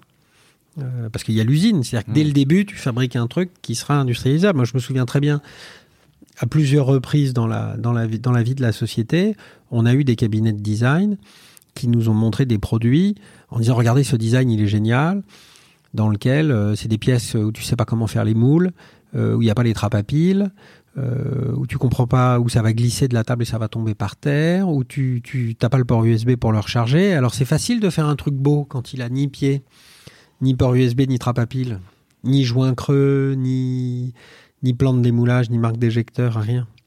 Parce que... et, donc c'est pour ça que tu es obligé d'être obsédé par la manière dont tu vas le fabriquer dès le design. Et dès que tu vois le designer qui te ramène un truc qui est pas fabricable, il faut qu'il y ait le patron du bureau d'études qui dise non, ça, je sais pas fabriquer, ça, je sais pas démouler. C'est comme ça, donc c'est finalement une, cette coordination. Je reprends mon exemple du film, hein, le gars mmh. qui fait la musique, euh, le gars qui fait l'image, euh, et les acteurs, euh, souvent, ils se parlent, ils échangent, ils, ils, essayent de de, de, comprendre pour créer une expérience unique. Et c'est ce qu'on fait. Tu as des produits que tu as pas sortis ou qui étaient. Il y a des produits qu'on n'a pas sortis, ouais, parce mmh. qu'ils n'avaient pas le niveau. Ça, c'est tu, le vois, euh, tu le vois quand tu as ton bon design, quand tu as ta bonne électronique, que tu commences à avoir les apps. Il y a un moment dans le projet où tu commences à entreapercevoir l'expérience finale que va avoir le consommateur. Et c'est là où tu dois décider ce que tu vas en faire. Soit tu dis en fait l'expérience consommateur elle est chiante, et dans ces cas-là, faut pas le lancer. Soit tu dis l'expérience consommateur elle est géniale et dans ces cas-là ça t'aide à fixer le prix. C'est-à-dire que au début on démarre un, projet avec une idée du prix de vente qui dépend du marché et puis ensuite on affine en fonction de la qualité de l'expérience. Et c'est vrai qu'à plusieurs reprises on a fait des produits où on a été tellement agréablement surpris par la qualité de l'expérience qu'on s'est dit en fait on peut les vendre 20 euros plus cher que la concurrence parce qu'ils sont vraiment mieux. Les contraintes, tu prends le cas par exemple d'Arlo, qui est sur un, qui, qui, font de bons produits que je connais bien aussi. Euh, ils font par exemple des caméras qui sont euh, ou 4K ou euh, à pile par exemple. Euh, le fait de faire une caméra, euh, par exemple Welcome, qui aurait été sans pile, ça va nuire à un moment à l'expérience client C'est-à-dire que tu n'as pas résolu le problème de consommation par rapport à la. Euh, ça, on a passé deux, trois ans, on va dire, à, tourner autour de ces questions. Tu aurais pu faire un truc solaire, par exemple. Enfin, moi, moi, je dis ça parce que c'était le bordel quand même d'installer chez moi, à l'extérieur de mon bureau, une, euh, une présence. J'avais pas d'arrivée électrique, c'était une contrainte. Euh, On s'est posé ces questions-là mmh. pendant trois ans. Mmh. Euh, rétrospectivement, quand tu regardes les chiffres de vente, on avait raison. Hein. C'est-à-dire que euh, une caméra d'extérieur, il faut qu'elle soit alimentée, il faut pas qu'elle soit sur pile. Le problème, c'est qu'une caméra sur pile, aujourd'hui, avec les technologies actuelles, on ne sait pas faire quelque chose qui va bien marcher plus de 3 ou 6 mois. Il va falloir changer les piles tous les 3 ou 6 mois. Et changer les piles tous les 3 ou 6 mois, en fait, c'est un cauchemar. Ouais, c'est chiant. Ouais, si c'est une résidence secondaire, les piles, elles vont tomber en panne juste au moment où tu n'es pas là et donc tu avais de voir ce qui s'y passe. C'est pénible. T'as le problème du vol, c'est-à-dire que si le truc il est sans pile et qu'il est juste posé là, bah, le voleur il part avec. Euh, une caméra Arlo qui est fixée avec un aimant, c'est bien parce que comme ça, t'as même pas besoin d'un tournevis pour partir avec. Donc, donc on, a dit, ok, euh, on va embêter l'utilisateur on va mettre une alimentation électrique. C'est pour ça d'ailleurs qu'on a mis un spot dans la caméra. C'est parce que comme ça, on lui a dit tu remplaces un éclairage extérieur déjà en place, déjà alimenté, ta vie sera plus simple. Et tu récupères dans cette caméra d'extérieur la fonction spot. C'est pour ça que son code de design, c'est celui d'un spot. C'est-à-dire noir, rectangulaire, avec une, une grande vitre. Donc si tu veux, en fait, ce produit, il a été conçu autour de cette idée je sais pas le faire bien sans pile, donc je vais le faire avec du courant. Si je le fais avec du courant, où est-ce qu'il y a du courant dehors? Ben, Dans les spots. Donc je fais un spot avec la fonction spot. Gna, gna, gna, Et en général, en plus, les endroits que tu veux éclairer, les endroits que tu veux filmer, c'est les mêmes. Donc c'est tout ce travail analytique qui amène euh, au design, aux fonctionnalités et, à l'ensemble de, l'expérience client. Et quand tu crées par exemple une, une, présence, donc c'est la caméra euh, extérieure avec spot, tu te poses la question, tu dis ça viendra dans une version 2 ou version 3, si par exemple elle aura une sirène intérieure, si elle aura euh, un, un micro pour parler ou ou, euh, ou par exemple quand tu sors ta sirène, forcément tu la cantonnes en disant voilà elle va fonctionner qu'avec euh, welcome et pas avec présence ou euh, ce sont des, des, des, questions que tu te poses, tu te. Bien sûr, on a en général de, des roadmaps. Il faut se méfier des. Il faut pas te randonner d'abord? Non, mais alors d'abord, on a un engagement très important, c'est pas d'obsolescence programmée. Hmm. C'est-à-dire que nous, ce qu'on fait, c'est des biens d'équipement que les gens boulonnent dans leurs murs donc on va pas leur expliquer tous les 18 mois qu'attention, il y a la version 2 qui est sortie, il faut changer. Parce que si on fait ça, on a un de nos compétiteurs qui a fait ça, et quand tu regardes les chiffres de vente, qui a fait ça sur le thermostat, à sortir une V2 puis une V3, et en fait, le jour où leurs ventes ont décroché par rapport aux nôtres, c'est le jour où ils ont sorti la V2. Parce qu'en fait, ils ont expliqué à tous leurs clients que tu avais la V1, et donc, euh, bah, c'était les premiers clients qui avaient la V1, ils étaient frustrés parce qu'ils n'avaient pas la dernière version. Euh, les gens qui se posaient la question de quoi acheter, ils se disent, bah, s'il y a eu une V2, faut peut-être attendre la V3. Enfin bref, t'en sais rien. Et nous, ce qu'on a fait, c'est avoir une station météo, une caméra d'extérieur, une caméra d'intérieur, un thermostat qui ont évolué. Euh, parce que la station météo, ça fait euh, 8 ans qu'on la vend. Donc évidemment, elle a, elle a évolué, mais en disant, si tu as acheté notre produit il y a 8 ans, ben, ça marche toujours, tu as toujours toutes les dernières fonctionnalités que le hardware peut te donner, mais il n'y a pas un moment où on arrête de, corriger les bugs du logiciel. Pourquoi? Parce que nos clients, en fait, euh, ils équipent leur maison. Et donc, quand ils rentrent chez le roi Merlin et pour acheter un thermostat, ils ont soit le thermostat euh, Bilam qui va durer 50 ans, soit le produit connecté. Et si on ne prend pas l'engagement de le maintenir le plus longtemps possible, ils vont acheter un produit non connecté. Euh, et donc, euh, on fait des produits euh, durables, qui sont faits pour durer au maximum. Ouais, c'est pratique, quand même. le connecté, c'est pratique. Moi, j'ai un arrosage automatique connecté, c'est rigolo, quoi. Il m'envoie un message pour me dire c'est obligé de balancer tant de litres. C'est souvent gadget, hein, mais. Bah nous, c'est pas gadget. Vous, c'est pas gadget. Nous, oui. c'est pas gadget. Euh, un, c'est pas gadget. Deux, c'est pas parce qu'il est connecté qu'il va être moins durable. Ouais. Euh, c'est ce qu'on essaye de faire. Netatmo, donc tu mets 2 millions d'euros et ensuite tu fais des levées de fonds? Euh, Donc là, on a fait une première levée de fonds en 2014. On a levé 4 millions et demi hum, auprès de Iris Capital et la BPI. hum, Les fameux. Ça, c'est oui, 2013, pardon, cette première levée de fonds. La deuxième, c'est 2015, octobre 2015, avec Iris Capital, la BPI et le groupe Legrand qui a pris une participation minoritaire à cette époque. À l'époque, je crois que c'est une levée de fonds record. 30 millions d'euros 2015, ça devait faire partie des plus grosses Oui, de l'année. ce que j'ai lu, ouais. Aujourd'hui, c'est 100 millions, le- la plus grosse de l'année. C'est incroyable d'ailleurs. Alors, le- de- 2013-2015, euh, tu fais quoi avec cette levée de fonds? Tu développes de nouveaux produits Et Il y avait la caméra connectée déjà ou pas encore La caméra connectée, on l'a lancée en juin 2015. D'accord. Ça te permet donc de. On a lancé le thermostat en 2014. Hum, Alors, le- dans le business des objets connectés, tu as une difficulté particulière qui est le besoin en fond de roulement. Ah oui. Puisque, en gros, tu es obligé d'acheter des pièces, de transformer, de fabriquer, d'acheminer euh, en bateau pour, euh, pour que ça soit le moins cher possible, et ensuite de vendre. Et puis ensuite, tu as une partie de tes clients qui te payent bah, bien plus tard, finalement, quand ils ont le, quand ils ont le temps. Et donc tout ça, ça fait que tu as besoin de beaucoup d'argent. Donc on a eu euh, assez souvent euh, voilà, de gros besoins en fonds de roulement, et donc les augmentations de capital ont servi à ça, et puis aussi à financer la R&D sur les nouveaux produits. Combien de personnes aujourd'hui? Un peu moins de 300. Ah oui. Combien de. Quel chiffre d'affaires? Alors, mystère et boule de gomme, Hum, euh, puisque aujourd'hui, comme le Netatmo appartient euh, au groupe Legrand euh, et que Legrand est coté euh, au CAC 40, euh, on n'a absolument pas le droit euh, de donner des Et à la veille indications de, de à, la veille de la, à la veille de la vente, tu communiques Alors, je crois que le chiffre qui est sorti dans le communiqué d'acquisition, ça devait être, je crois, 54 millions d'euros de, de chiffre d'affaires. et, et les 280 personnes, ça représente euh, énormément de tech? Ah oui, c'est le plus de la moitié. Je dirais, sans- Parce que c'est assemblé ici, c'est quoi? C'est euh, donc tout est fait en Chine ou c'est euh... Alors la, toute la conception est faite ici. hum, Euh, tout l'assemblage, enfin une partie de l'assemblage est faite en Chine, mais on a aussi de l'assemblage en Italie, on a de l'assemblage dans les Alpes, en Mhm. France, on a de l'assemblage à Limoges. Ouais. Chez le grand dans, Chez le grand, dans l'usine dans l'usine du Citel. Donc on a, suivant les, références de nos produits, ils sont assemblés à des endroits différents. Et le, à, la, base, quand le, quand le produit est connecté, euh, tu, tu, le, tu communiques comment as donc c'est quoi C'est quel système? C'est du, du Linux C'est quoi? C'est le, Alors on a on a des on a une partie de nos produits qui sont sous Linux. Mmh. On va dire c'est ce qu'on appelle le gros embarqué. Donc c'est les caméras typiquement. Euh, et puis on a une partie de nos produits qui tournent sur microcontrôleur. C'est plus la station météo, le thermostat, les vannes. Donc avec des, des systèmes d'exploitation beaucoup plus petits comme euh, FreeRTOS ou Redis. Parce que que ce soit sur le produit qui est, qui est, toujours bien coté, franchement, quand on regarde les avis et ne serait-ce même les applications, il y a vraiment, vraiment, vraiment, vraiment, on sent un, attachement particulier à, à, finaliser. Et tu parlais du film de A à Z, tous les ingrédients de la réussite. Sinon, t'es mort. Sinon, t'es mort. Le consommateur de base aujourd'hui, il a un produit Apple. Hmm.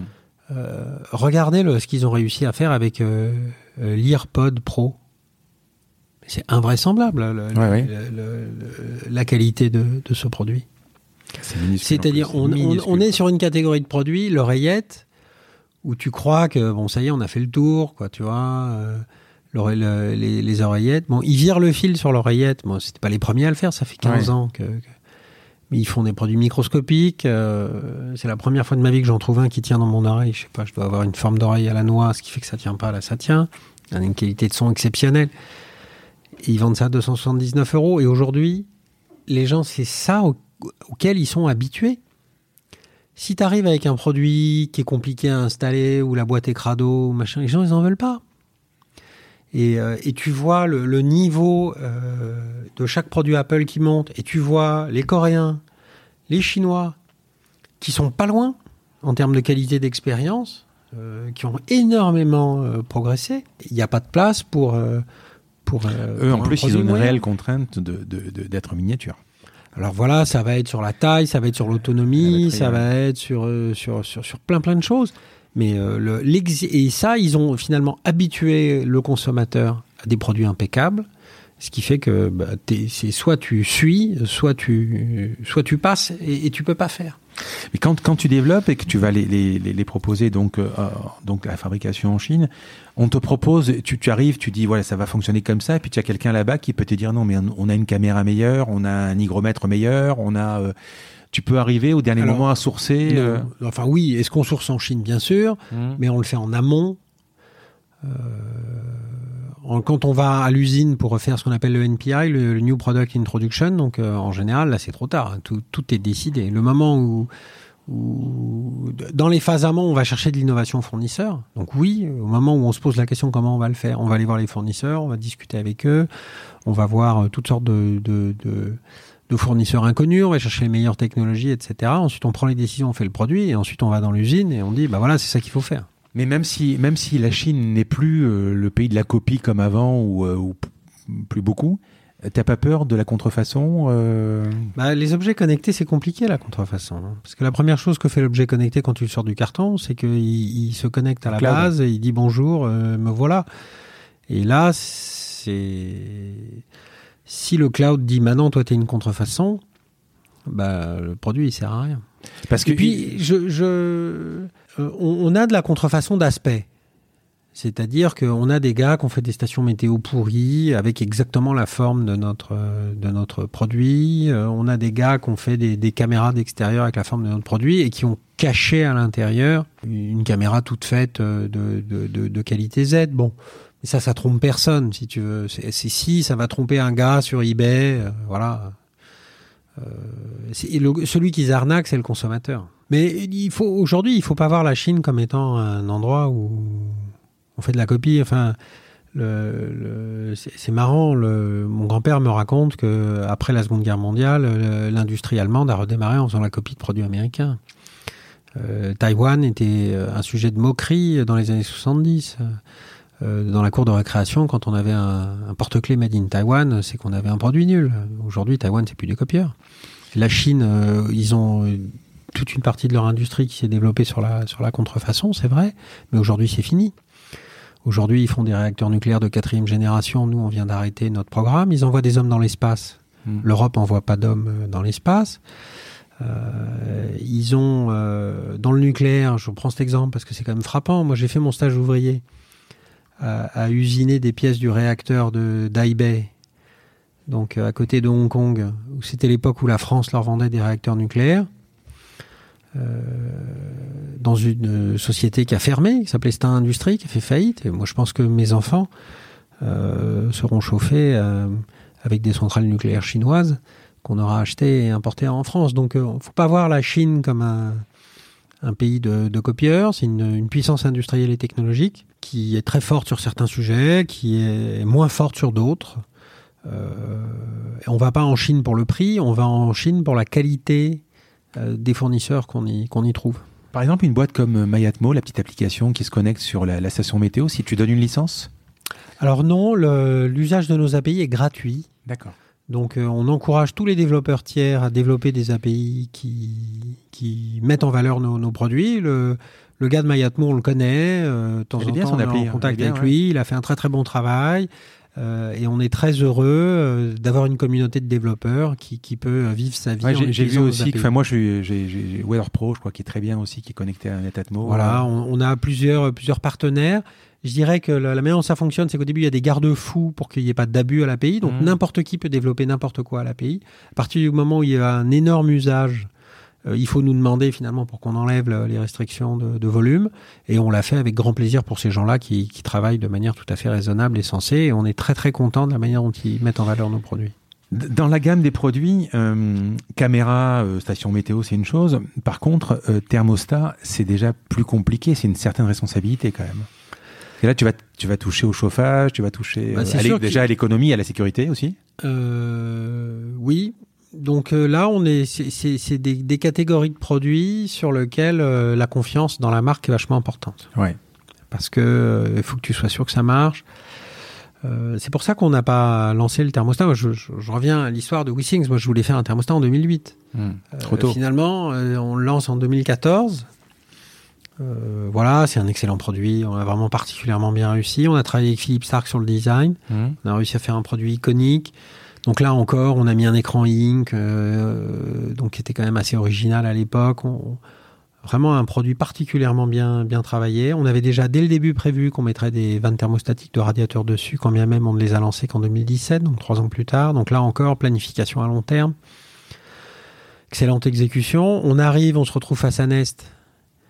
Euh, combat sur, le, sur les marchés européens. Racheté par euh, Google. Racheté par, par Google.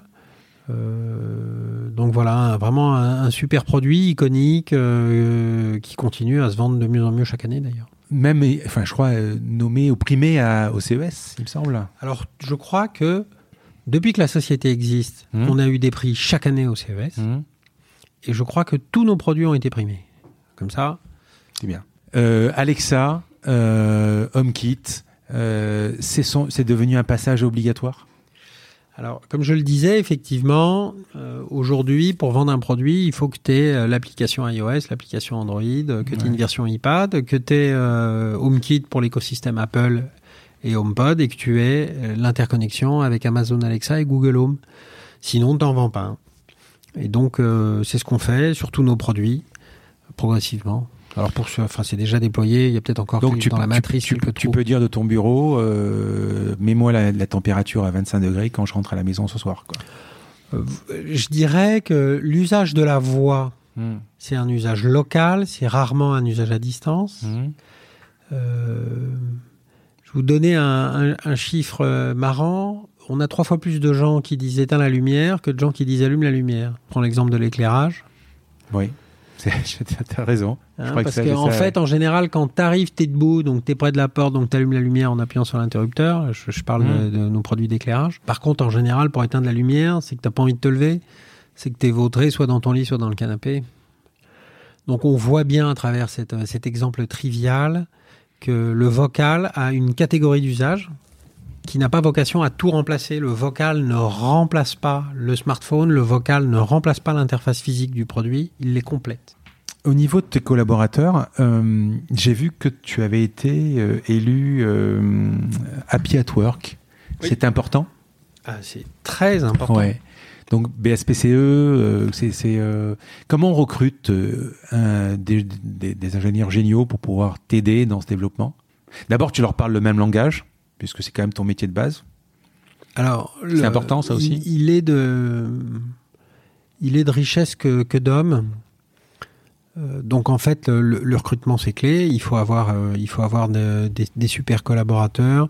Donc pour ça, la principale chose, c'est la délégation. C'est-à-dire, si tu vas avoir des gens bien, il faut que tu leur confies des missions, pas que tu leur donnes des ordres.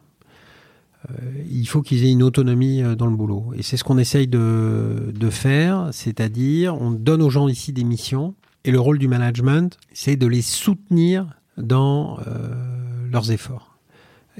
En fait, quand tu poses la question à quelqu'un qui démissionne, 45% euh, du temps, c'est parce que la, la, première raison finalement pour laquelle les gens disent, disent non, c'est parce que leur chef les a empêchés de, de, de réaliser les bonnes idées, euh, les bonnes idées qu'ils avaient.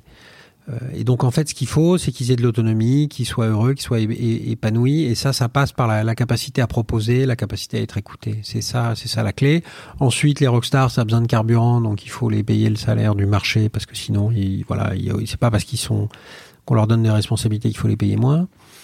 Euh, et ensuite, il faut, il faut faire, euh, il faut s'assurer que dans l'organisation dans laquelle ils sont, il n'y ait pas des gens nuisibles qui les empêchent de faire leur boulot. Donc ça, c'est hyper important aussi de savoir faire partir les gens qui n'ont pas un bon fit culturel. Euh, et puis quatrièmement, il faut avoir une stratégie claire. Mais quand tu as fait ça, c'est-à-dire quand tu as recruté des gens qui sont forts, que tu leur as donné des responsabilités, que tu as viré, euh, que tu t'es assuré qu'ils n'étaient pas dans un environnement politique euh, avec des gens différents d'eux, que tu les payes et que tu as une stratégie qui est claire et identifiable, bah, euh, tu as fait ton boulot d'entrepreneur en fait. C'est ça le boulot d'entrepreneur, c'est rien d'autre. C'est pas un one-man show une entreprise. Le Grand, euh, belle boîte. hein, De toute façon, euh, est-ce que c'était une, une volonté de vendre ou c'était une proposition que tu as acceptée euh, Alors, c'est vraiment je pense stratégiquement, euh, c'est cool parce que c'est une boîte qui, est, qui a très bonne réputation. Euh, qui, bon, moi, je connais aussi les produits Céliane. Il, il manquait un peu plus de, de tech euh, plutôt que de faire de l'électricité connectée euh, ou des interrupteurs. Ou, euh, Alors, l'histoire il y a une avec synergie de toute façon. l'histoire avec le grand, elle remonte à 2015. Quand ils ont mis des billes. Euh, 2015, en fait, ils ont mis des billes au service d'un projet industriel. Mmh. Euh, qui était de faire de l'éclairage connecté. Quand on sait, dans, dans, notre travail analytique dont, j'ai beaucoup parlé, de dire comment est-ce qu'on fait un produit, on s'est à un moment on a regardé le sujet de l'éclairage. Il y avait déjà un bon business de l'ampoule connectée, on s'est dit est-ce qu'on peut faire quelque chose là-dedans? On a regardé l'éclairage et on s'est rendu compte qu'en fait, connecter l'ampoule c'est une mauvaise idée, ce qu'il faut c'est connecter l'interrupteur, parce que quand tu connectes l'ampoule, il y a toujours l'interrupteur, donc en fait comment ça fonctionne L'ampoule connectée, quand tu lui as coupé le courant avec l'interrupteur, ben, ça marche plus. Donc et connecter l'interrupteur, donc tu regardes un peu le marché de l'appareillage électrique, et là tu te rends compte qu'en fait, c'est pas pour une start-up.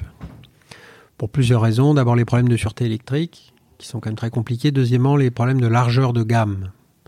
C'est-à-dire que pour exister dans l'appareillage électrique, il faut avoir l'interrupteur simple, l'interrupteur double, l'interrupteur triple, la prise simple, la prise double, la prise triple. Et puis que dans chaque pays, c'est pas les mêmes, gna gna gna gna gna. Et que donc finalement, pour ça que c'est un marché assez concentré, on a de la chance, c'est que dans l'appareillage électrique, on a trois grands industriels en France, le grand et deux autres, qui sont parmi les plus grands du monde.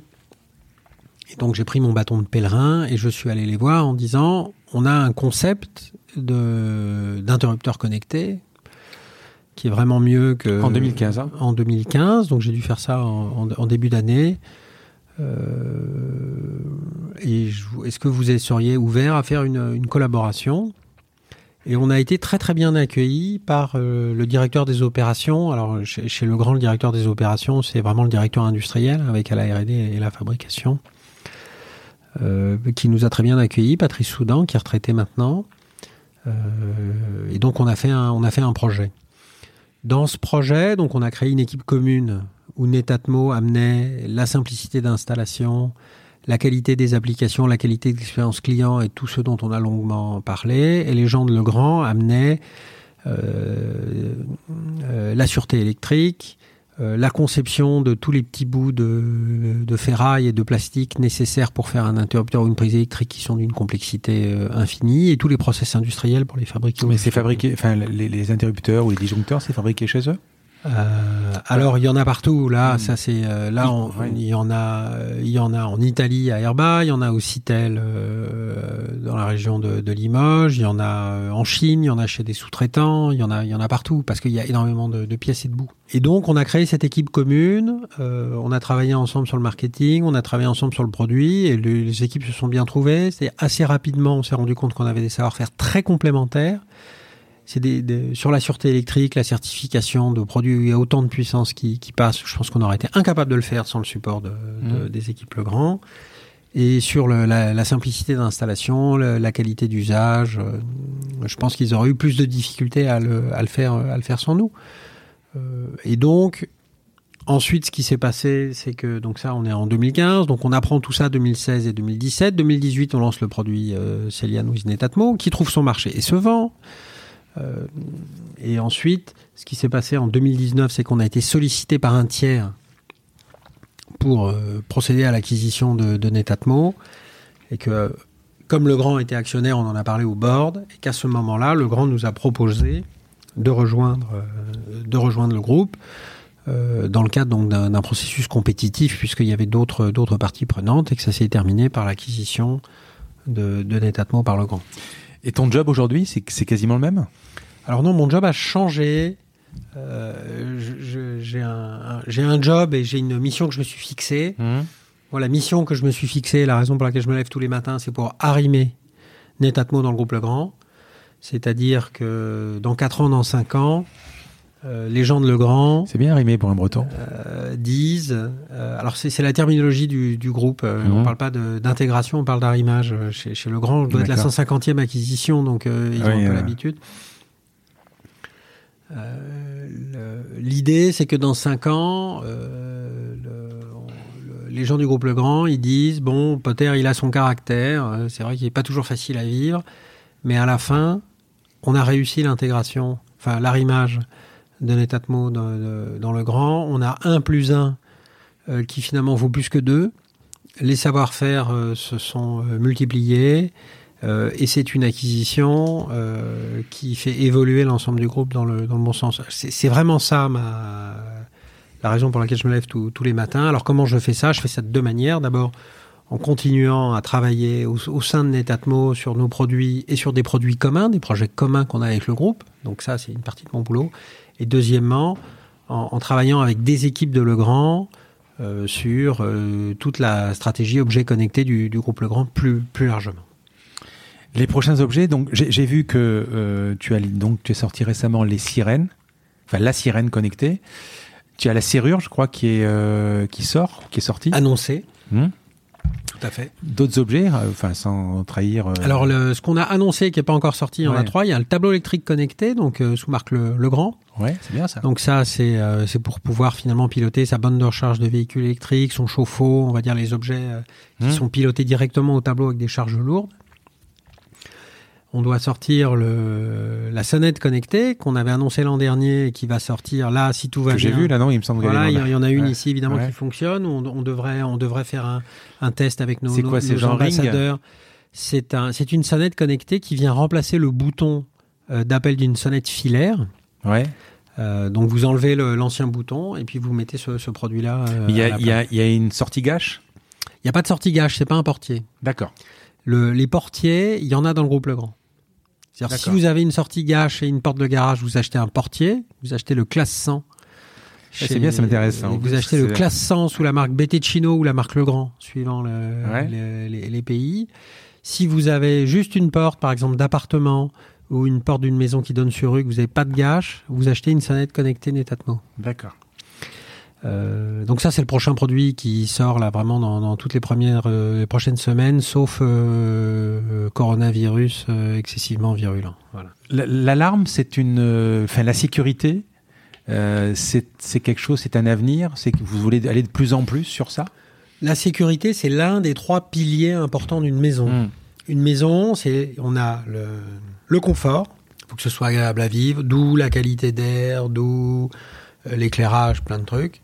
On a l'efficacité énergétique, d'où le thermostat, les vannes thermostatiques de radiateurs, tout ce qu'on fait sur les, différents types de chauffage, le tableau électrique connecté. Donc là, on est vraiment dans le monde de l'efficacité énergétique. Troisièmement, c'est la sécurité, la sécurité des biens. Euh, avec nos caméras de, surveillance, euh, les détecteurs de, fumée, euh, et puis la sécurité des, personnes à travers ce, ce biens. Et donc, on, on voit vraiment, le, le, nous, Netatmo, spécialistes de la maison connectée, travaillant sur ces trois axes qui sont chez nous très équilibrés dans le chiffre d'affaires. Hein. D'accord. Mais la station météo, ça reste, ça reste encore aujourd'hui. confort et ça reste un, un produit euh, qui continue chaque année. Et on en vend un peu plus que l'année d'avant. Dans, dans, le top des chiffres d'affaires, dans les 3-4 produits, le premier. extraordinairement le... équilibré. Ah oui, ouais, incroyable quand même. C'est vraiment super. Euh, parlons plus généralement de l'objet connecté. Euh, il semblerait que 2020 soit plus ou moins l'année de la 5G, le début de l'année de la 5G. Est-ce que la 5G va amener quelque chose au produit Netatmo alors en fait, ça nous concerne assez peu.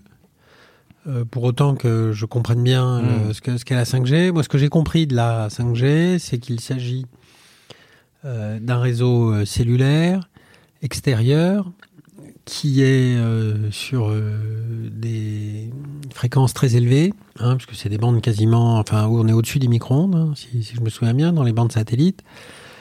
Ce qui veut donc dire que ça pénètre très très mal dans les bâtiments. Or, les produits Netatmo, ce sont des produits qui sont en général dans les bâtiments ou autour des bâtiments, à des endroits où il y a du Wi-Fi. Mmh. Et si je dis à mon client, pour que mon, ce produit Netatmo marche, tu as besoin de Wi-Fi, il comprend très bien. Mmh. Si je lui dis, pour que ce produit marche, tu as besoin de 5G, euh, c'est beaucoup plus nébuleux.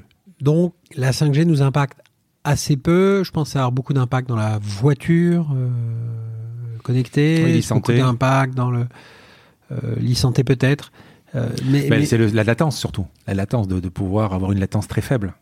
Ouais. Chose qu'effectivement vous, vous n'avez peut-être pas besoin. Si je je je je vois pas bien en quoi la 5G va révolutionner notre business. Euh... D'ailleurs, enfin, on a vendu des termes, on a vendu des stations météo en 3G, on a vendu des stations météo en 4G, on vendra des stations météo en 5G. Finalement, nous, on vend des stations météo Wi-Fi qui sont connectées à Internet et le client, il a son téléphone qui évolue, les deux vivent en parallèle. L'avenir de, de, de, de l'objet connecté, euh, il est évident. Qu'est-ce qui manquerait euh, Qu'est-ce qui manque dans le paysage de, des objets connectés qu'on ne sait pas faire encore ou, que, ou qui ne sont pas sortis ou qui t'étonnent qui ne sont pas sortis? Alors je t'étonne, toi, t'es pas le bon acteur, quoi. Donc, je, parce que... je suis plutôt étonné par tous les objets connectés inutiles qui sont sortis. Je, je vais pas dire qu'on a fait le tour, mais si tu fais le travail analytique de regarder toutes les catégories d'objets qu'il y a autour de nous euh, et de déterminer et de déterminer celles qui ont du sens à être connectées et celles qui n'ont aucun sens à être connectées et qu'il ne faut pas connecter, je pense qu'on est quand même pas loin d'avoir fait le tour. Euh, t'as le barbecue connecté, bon, est-ce que ça a du sens euh, Il y a même le grille-pain connecté pendant longtemps, je disais, euh, quand tu regardes ton grille-pain et que tu te poses la question, est-ce que c'est un intérêt de le connecter? La réponse est non. En fait, il y a quand même un gars qui a réussi à faire le grille-pain connecté, euh, où en fait, euh, il, quand il grille, il fait un dessin sur le, sur, sur, mmh. sur, sur le pain, je sais pas à quoi ça sert, mais... Oui, mais ça dure qu'un temps. Euh, donc non, je pense que euh, on euh, n'y a pas, il y a pas de manque d'objets connectés. Je pense qu'il y a plutôt une surabondance de gadgets inutiles qui font les bonnes feuilles de la presse au moment du CES et qui l'année d'après sont partis dans les oubliettes de l'histoire. Et par exemple sur des caméras, dans 10 ans, qu'est-ce qu'il peut y avoir de plus? C'est quoi les tendances sur les sur les caméras?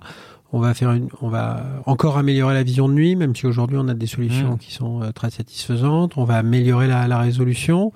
On va continuer à travailler sur les algorithmes de détection intelligente comme ceux qu'on a, euh, puisque nous aujourd'hui on est capable de dire ça c'est un homme, ça c'est une voiture, ça c'est une plante qui bouge et donc finalement sous l'effet du vent et donc c'est pas la peine que je t'envoie une notification. Donc ça on sait le faire, mais ça va encore s'améliorer. Parce que je dirais, quand tu dis ce n'est pas une quand tu dans l'application quand tu dis par exemple euh, moi j'ai une détection d'animal par exemple parce que tu as une plante qui ressemble à un animal donc tu, tu cliques ce n'est pas une alerte c'est pris ça remonte chez Netatmo et ça alimente l'intelligence artificielle ou le machine learning? Exactement, ça va être exploité en machine learning pour euh, améliorer euh, les algorithmes. Alors moi, par exemple, au, au bureau, euh, j'ai su qu'un chat venait tous les jours à 2 heures du matin devant la caméra pour, pour détecter un chat, tu rentres comment tu comment ça fonctionne? Tu rentres combien de chats euh... Alors c'est des algos assez classiques de, de machine learning, Mmh. de, de computer vision. Donc tu achètes des tu achètes des images de chats? Alors ah, non, en fait, Excuse-moi. hein, je- non, non, en fait, euh, Ouais. c'est un problème. euh, Je ne vais pas dévoiler la manière dont on a constitué le dataset parce que c'est particulièrement astucieux. Mmh. Et voilà, ça fait partie des, des secrets secrets, maison, ouais. mais euh, on a été particulièrement malin dans la constitution du, du dataset. Par exemple, ce matin au bureau, on me dit tiens, euh, Franck est arrivé, par exemple. Euh, on sait très bien qu'avec, par exemple, l'iPhone, tu as la- la- le Face ID où il va, il va projeter, euh, je sais pas, des, des- de l'infrarouge pour regarder la distance du nez, peu importe. Là, là, de si loin, là, c'est encore, c'est, comment vous arrivez à faire ça C'est pas le même niveau de sécurité. Tu, peux- Oui, C'est-à-dire que si tu viens euh, avec euh, une photo, une photo, Oui, voilà. la caméra Netatmo, elle va entre guillemets être bernée par la photo et elle va dire euh, Frédéric est arrivé. Oui, parce que moi, je le vois sur les écrans d'ordinateur.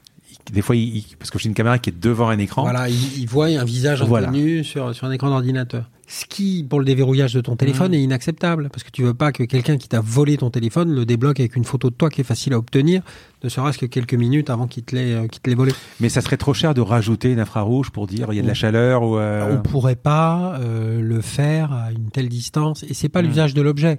L'usage de l'objet, c'est euh, globalement de, de savoir ce qui se passe dans un lieu quand on n'y est pas. La reco faciale, elle va permettre de d'éviter d'avoir des euh, d'avoir, elle va permettre d'éviter de regarder le film. C'est-à-dire, vous avez une reco faciale qui vous dit, euh, euh, je sais pas quoi, les enfants sont rentrés de, de l'école. Mhm. C'est très bien, ça vous suffit. Vous n'avez pas besoin de- d'aller regarder le film. Donc en fait, la reco faciale, c'est beaucoup plus une, une information synthétique. C'est comme si votre caméra vous envoyait un SMS, un texte ou un WhatsApp, au lieu de vous dire Eh vas-y, mets-la deux, regarde. En fait, et de, de- de regarder un film, ce que, ce que les gens font pas. Mm. Donc c'est ça le, le but. Donc l'objectif, c'est que ça reconnaisse le plus loin possible, etc. Par contre, euh, il, il faut pas se servir. Le, le- le but de cette caméra, c'est pas d'ouvrir le, le coffre-fort de, de la banque. Hein. C'est pas. euh, on va pas pas se baser sur la reco faciale pour euh, pour donner accès à vos comptes en banque. Ça c'est sûr. Avant d'a- d'attaquer des questions perso, les dernières, tu, tu rêves d'un objet qui est, euh, qui est que, que t'as pas fait, que tu euh, sans, dé- sans, sans- sans, évidemment euh, sans divulguer un truc. euh, Un truc que j'aimerais bien faire, c'est Mm. la c'est la poubelle connectée. Hmm. Alors c'est quoi une poubelle connectée? C'est une poubelle auquel on présente euh, des emballages ou des, des sous-produits de quelque chose qu'on a utilisé. Par exemple, vous lui présentez, donc elle a une caméra, vous lui présentez des épluchures de patates. Et, elle sait que. et elle euh, et vous faites un geste en lui, lui présentant quelque chose euh, qui est soit euh, qui qui est une, une indication qu'il faut réapprovisionner et la poubelle constitue automatiquement la liste de courses. Euh, L'idée étant de dire que finalement le, le meilleur endroit pour savoir euh, où tu as besoin d'acheter quelque chose en général, c'est c'est pas de la poubelle. Hein. Ça règle pas tout, mais par exemple, vous changez une ampoule. Euh, moi, je suis organisé de la manière suivante. J'ai un stock d'ampoules. Donc, je change une ampoule. Après, je vais jeter mon ampoule. Et en fait, c'est à ce moment-là que j'ai envie d'en acheter. C'est quand vous jetez un emballage que vous avez envie de réapprovisionner un produit alimentaire. Donc là, je pense qu'il y aurait quelque chose à faire autour de, de cette poubelle intelligente qui euh, reconstituait le- le- la chaîne amont. Et, euh, ce qui serait aussi une manière de, le- de, de gérer intelligemment le- la commande. Je suis fasciné par le fait qu'on ne peut, on ne peut pas passer de commande dans le commerce en ligne en disant j'ai besoin de ce truc-là, mais je suis pas pressé.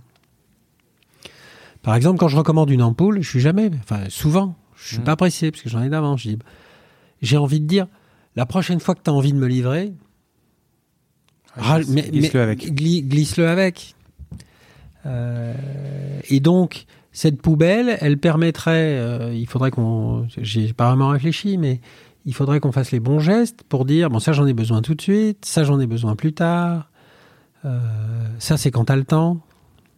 Et que ça constitue automatiquement cette le- liste de le- courses, et ensuite on aurait un- finalement un, un geste euh, de- devant son smartphone ou bien euh, devant son ordinateur pour pour valider la, les commandes évidemment et que ça Ça, ça sous-en- ça sous-entend que chaque objet que tu sors de ton frigo, de ton placard, va dans la poubelle. Et ça sous-entend pas que tu donnes le casse-croûte à tes enfants pour aller à l'école. Parce que si ça passe par le... Non, mais le, Ouais. le, le pain, il a souvent un emballage, ou il a une espèce de feuille de papier. Si tu allé à la boulangerie, tu as une espèce de, de Mais d'ailleurs, le, le- le frigo, il a pas vraiment fonctionné, quoi, le frigo Non, connecté. Parce que ça n'a aucun sens. Hmm. Parce que tu vas pas t'amuser à scanner et à sortir le, le, le- ton pain à chaque fois que tu prends une tranche. En fait, c'est le moment où tu vas acheter l'emballage. On quitte un peu le, ton métier, tes, tes activités parallèles. D'abord, tu investis dans des boîtes. Oui. Et j'ai vu que tu avais investi dans Numworks. Oui. Conto, c'est c'est euh, Oui. tu tu c'est un investissement ou tu tu es tu tu t'en occupes euh, Alors, ça dépend. hmm. Euh, Il y a deux types de boîtes dans lesquelles j'investis. Il y a celle dans laquelle j'investis et je n'interviens pas. C'est le cas de Conto, Hmm. euh, où Steve Anavi et Alexandre Pro sont, sont, sont des très très grands garçons. Euh, euh, ils, ils- ont entre guillemets pas besoin de moi pour mener à, à bien leur barque. Je crois que ça a commencé même avec une cigarette. euh, Voilà, euh, et c'est vrai que je les avais connus dans leur expérience d'avant, où là pour le coup ils avaient besoin d'aide. Mmh. Ils ils m'ont fait le, le plaisir d'accepter de, de me laisser investir chez Conto, et je les en remercie. Donc euh, ça c'est des investissements, on va dire. Et puis il y a d'autres euh, boîtes dans lesquelles je, je suis beaucoup plus impliqué, c'est le cas de Numworks. euh, dans lequel est la- la calculatrice, aidé- hein. la Ça calculatrice fonctionne pour le lycée. euh, voilà, il faut demander à Romain Goyet, qui Ouais. est le, le patron de cette boîte. Ça marche bien, oui. euh, tu as beaucoup d'investissements comme ça? C'est Non. rentable? Je sais même pas si je le fais pour que ce soit rentable. Alors à la question, est-ce que j'ai euh, eu plus de retours que ce que j'y ai mis La réponse est oui. Hmm. Donc euh, c'est rentable. Est-ce Un retour intellectuel Ouais, de enfin retour. financier. là, parce que Financier, rentable, on est sur le financier. Euh, est-ce que c'est pour ça que je l'ai fait? Je sais pas. Euh, je sais pas très bien pourquoi je le fais. Je le fais avant tout pour l'aventure humaine, pour la qualité des, des entrepreneurs. C'est ma principale euh, motivation. Alors ensuite, il faut que je croie au business, évidemment, parce que j'ai beaucoup de gens qui sont venus me voir avec des business, voilà, qui tiennent pas debout, et, et j'ai pas investi chez eux. Avec Anne, ton, ton, ton épouse, tu as monté une fondation. Un fonds de dotation. Un fonds de dotation, Attention, on n'a pas le droit de dire que c'est une fondation, ce n'est pas une fondation. Donc un fonds de dotation qui vise à donner euh, des bourses Hmm. aux bacheliers euh, issus des filières scientifiques Hmm. euh, qui se dirigent vers les, les filières sélectives scientifiques, donc les prépas, BCPST, MPSI, PTSI, etc. Pourquoi est-ce qu'on a fait ça?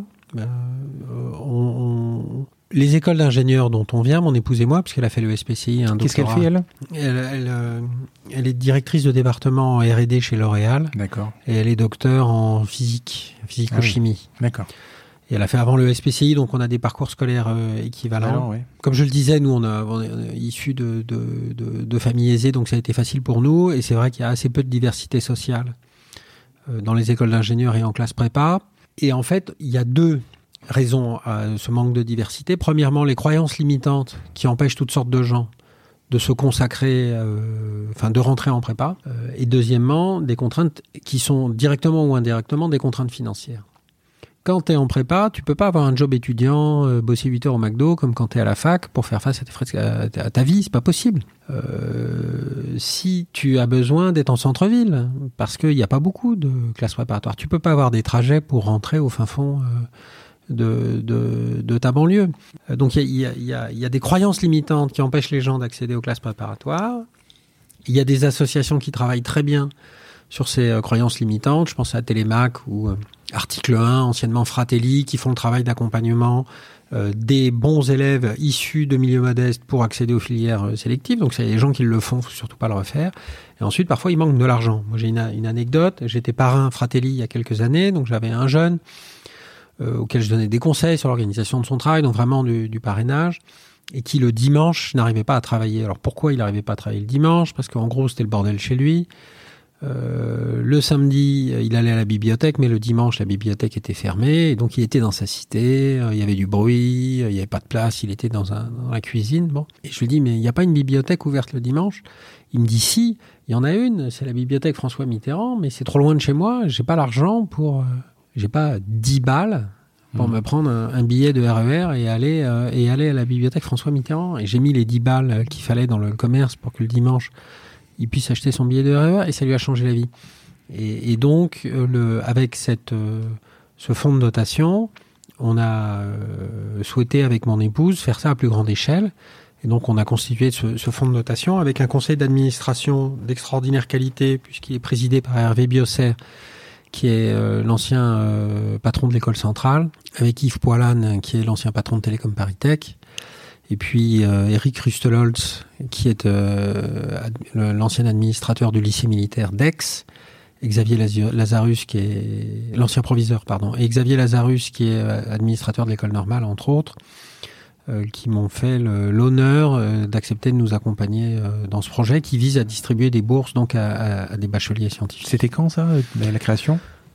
Euh, on a dû l'enregistrer au mois de décembre 2019, donc là c'est la, c'est Ah, la c'est première tout- campagne. Là, c'est, c'est, c'est tout neuf. Le, le mécanisme, on essaie de le faire connaître justement à l'occasion de Parcoursup pour qu'il y ait des jeunes qui se disent j'aurais bien été en prépa mais c'est pas raisonnable, qui vont se dire bah si je vais le faire en fait ça va pas mettre une charge financière sur ma famille. Tu as créé un site internet pour ça? Oui. Donc on mettra le lien. Euh, on va parler de questions personnelles pour terminer. Tu prends le temps de vivre ou tu vis que tu bosses comme un malade? Euh, plus je vieillis, plus je le prends, on va dire. Ça progresse. Tu as une île, il paraît Euh, j'ai une île, ouais, enfin Ouais. une presqu'île, ouais. Ouais. En Bretagne en Bretagne. ouais. Tu dors, euh, tu dors beaucoup. Tu es plutôt le genre. euh, je dors beaucoup. oui. Il faut que je dorme beaucoup. Euh, je dors euh, minimum 7 heures. Voilà, pour être heureux, il faut que je dorme 7 heures. Donc j'essaie d'être toujours couché avant minuit et je suis réveillé à 7 heures et en gros à 8h, 8h10 au bureau. au bureau. Fred, Frédéric, c'est euh, ton vrai prénom, c'est. euh, Mon vrai prénom, euh, c'est Frédéric. Ouais. Euh, voilà, on, on- Parce que même sur Wikipédia, c'est Fred. c'est une erreur qu'on a. Je pense que c'est une erreur. C'est au début de, de Netatmo, on a cru qu'on allait pouvoir en faire une marque mondiale. On avait mal compris encore le secteur de la maison connectée, qui est en fait un secteur euh, local. Et l'Europe était. est- est- est Tu veux dire des- de Netatmo, là De Netatmo, D'accord, oui. oui. Pardon, je sais pas ce que j'ai dit. Et, euh, et à ce moment-là, on s'est dit bon bah on, on va prendre un nom à consonance plus anglo-saxonne et c'est comme ça que je suis de, je suis devenu Fred. Donc euh, voilà, aujourd'hui je suis un peu, je sais pas très bien quoi faire, mais Bon, tu on on Fred, m'appelle, voilà. tout le monde m'appelle Fred, hein, mais bon, ça c'est Voilà. voilà.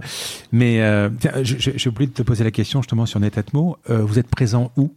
Euh, Beaucoup d'Europe alors? Beaucoup en Europe. Nos gros pays, c'est vraiment, c'est tous les grands pays d'Europe. On est très fort en Allemagne, on est très fort en Italie, très fort en Espagne, en France bien sûr, en Angleterre, dans les pays du Nord, Mmh. euh, Suède, Danemark. On est vraiment très très fort en Europe. Et vous avez, vous avez du mal à, à- à pénétrer les, les US ou euh, Les US, c'est plus dur. En fait, euh, tout est différent dans les maisons. Mm. Les Américains, ils construisent des maisons individuelles, ils sont en général propriétaires, elles sont faites en bois, Ouais. on met la clim, on se chauffe à l'air, on a un thermostat par pièce. En Europe, vous construisez plutôt des maisons en pierre, plutôt dans le logement collectif, où vous êtes plutôt locataire, et où pour vous chauffer, vous faites circuler de l'eau. ouais. Des... Mais le grand est implanté euh, aux, Le- la, première géographie de Le Grand, c'est l'Amérique du Nord.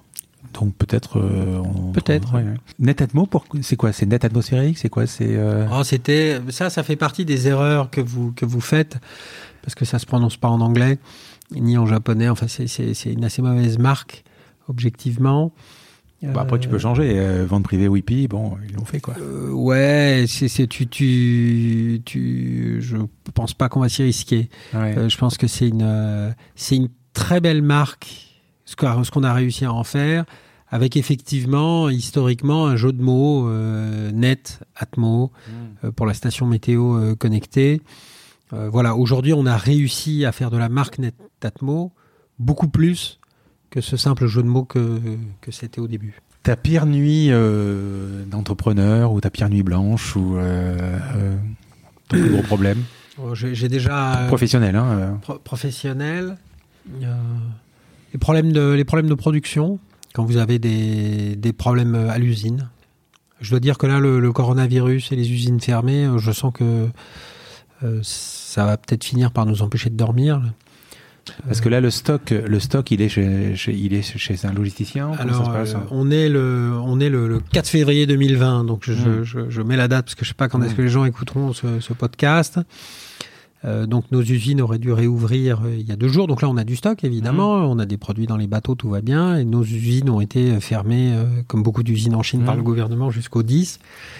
Et euh, si ça continue encore 15 jours et encore 15 jours et encore 15 jours et que nos usines elles réouvrent le 1er avril, on va avoir des difficultés, oui. Parce que là, tu as combien, combien de produits à peu près, euh, enfin en unités euh, vendus à peu près? On, on, on, le dit pas. Comme je te disais, on peut pas donner de, de chiffres, mais c'est des, des, très gros volumes. Donc la, la nuit blanche, j'espère pas, est à venir. Donc, mais bon, on, verra bien. Produits, hein, oui, Si on n'a plus de produits, je pense qu'on va mal dormir. Oui. Sur ton smartphone, ou, quelle est l'application ou dans ton ordinateur la plus utilisée? Mail.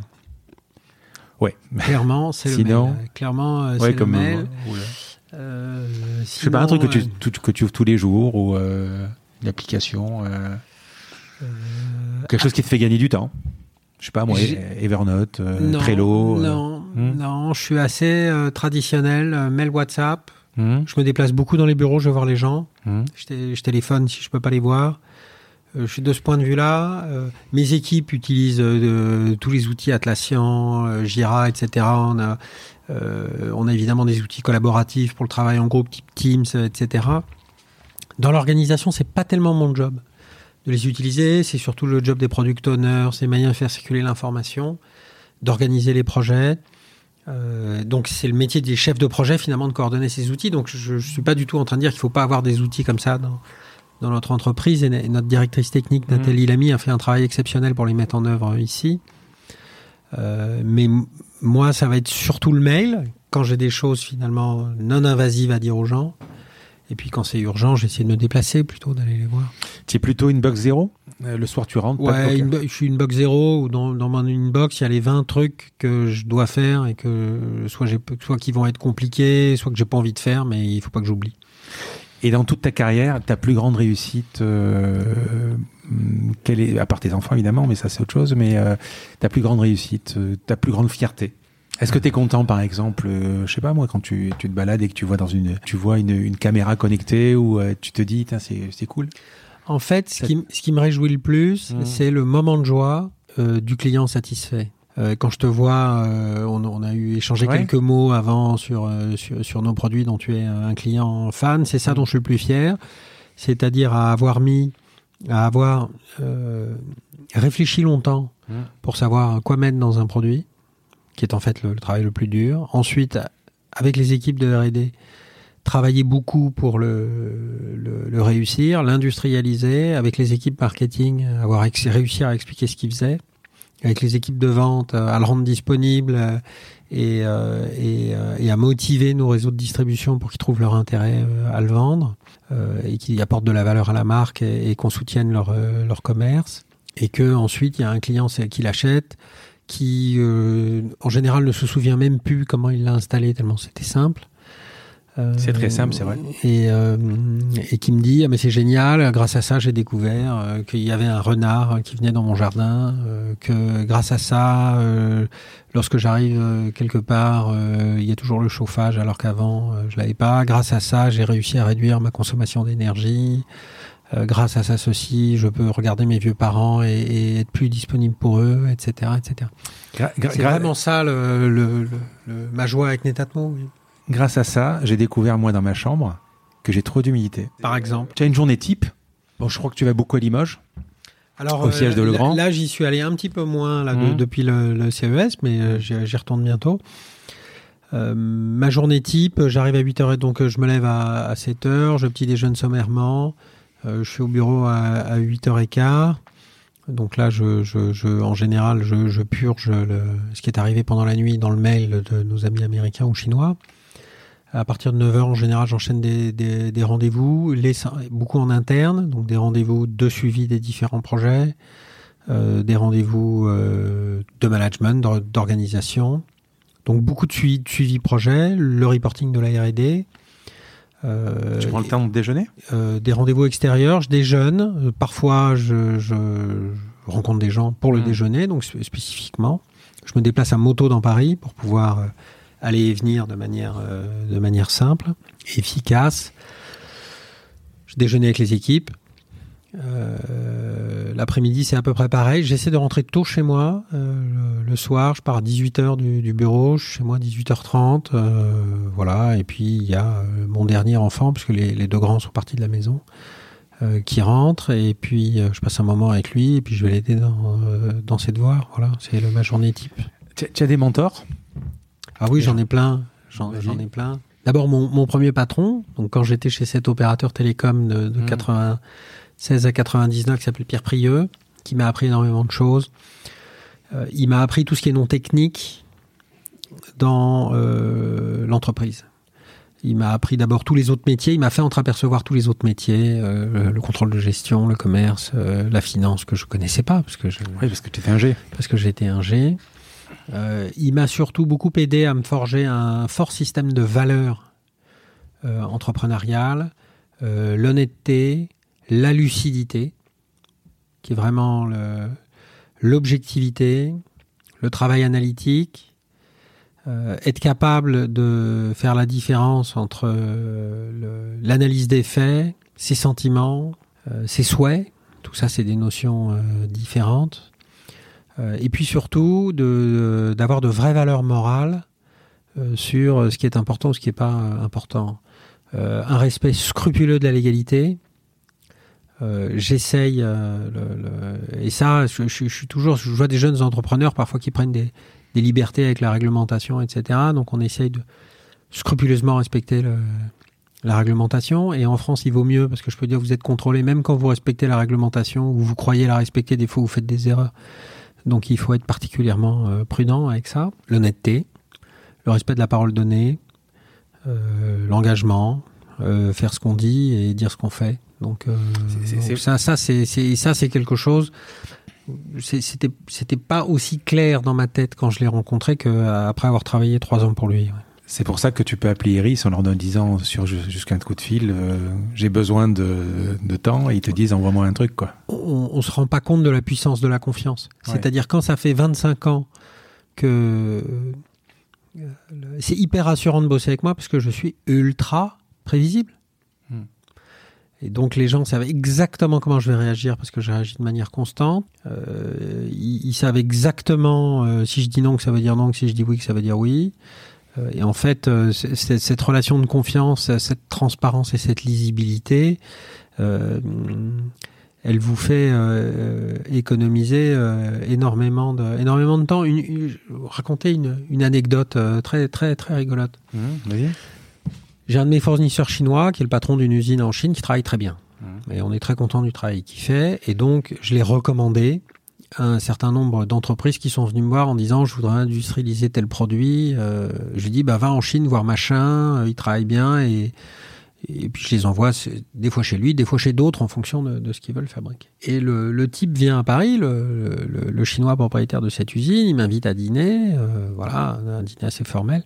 Et il me dit, écoute vraiment, merci beaucoup de m'avoir envoyé tous ces clients. Je voudrais formaliser cette relation et je voudrais te payer pour pour que finalement tu continues à être mon agent. Je lui ai dit, est-ce que tu comprends que ce n'est pas ton intérêt? Il comprenait pas.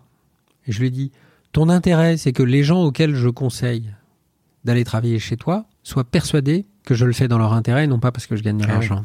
Euh, et, euh, et, donc j'ai évidemment euh, décliné et je continue à lui envoyer de, du monde. Là, on voit une différence culturelle importante et qui sera probablement d'ailleurs limitante dans le développement de la Chine, c'est que tant qu'ils réussiront pas à avoir une culture de la confiance, en fait, on perd énormément de temps à se poser la question de savoir si, quand les gens vous disent quelque chose, ils ont un intérêt ou pas. Euh, et quand vous pouvez faire cette économie-là, vous gagnez un temps fou. Et euh, alors, je ne vais pas vous faire des exemples historiques, mais euh, ceux, qui ont ceux qui ont prouvé les, les premiers dans, dans l'histoire moderne l'efficacité de la confiance, ce sont les, Hollandais, les guildes de, marchands hanséatiques, qui ont, ont, monté des systèmes de commerce basés sur la confiance, la parole et la réputation, qui leur ont permis d'être extraordinairement plus efficaces dans le commerce que tous les gens qui pensaient toujours qu'ils étaient en train de se faire voler. Mais c'est justement une anecdote que j'ai entendue avec quand tu as eu ce problème avec euh, à l'époque Free où tu as eu un problème de de centrale téléphonique et que tu rencontres Xavier dans les couloirs qui te serre la main en te disant euh, vas-y il faut, que tu règles ça quoi donc il, euh. il, nous a fait confiance et c'est vrai je rappelle tu avais eu un problème de alors c'est vrai qu'on on avait on avait, euh, on avait introduit un bug dans des centraux téléphoniques, je raconte ça, on doit être en 2005, hein. mmh. donc il y a 15 ans, et qui faisait qu'une partie des appels étaient aiguillés par erreur vers les numéros d'urgence, et donc on avait, entre guillemets, fait sauter le standard des, pompiers, ce qui était un incident qui aurait pu être grave euh, si euh, des gens avait été finalement privé de l'opportunité de pouvoir appeler les, les secours. Heureusement, ça ça n'a pas été le cas. Euh, donc il y avait quoi? Il y avait un zéro C'est ça, c'était le, le, zéro en tête du numéro qui sautait. Donc tous les numéros qui commençaient par 01, 01 55, ouais. ben, ça faisait, le zéro sautait, donc ça, ouais. ça faisait 15. Super. Euh, donc euh, euh, il nous a fait confiance dans notre capacité à résoudre ce problème. sans s'énerver, sans... sans s'énerver. Les autorités, parce qu'on s'est quand même fait convoquer Place Beauvau ah dans cette histoire. Les autorités nous ont fait confiance dans l'analyse euh, qu'on leur a faite euh, du problème. Aujourd'hui, la, la, relation que j'ai avec les gens de Legrand, elle est basée sur la, sur la confiance. On l'a bien vu au moment de l'acquisition. Évidemment, ils ont fait des due diligence, etc. Il y a un cabinet d'audit comptable qui est venu vérifier nos comptes. Mais jamais personne chez Legrand ne s'est réellement posé la question de savoir si j'avais tapé dans la caisse avant ou après euh, l'opération.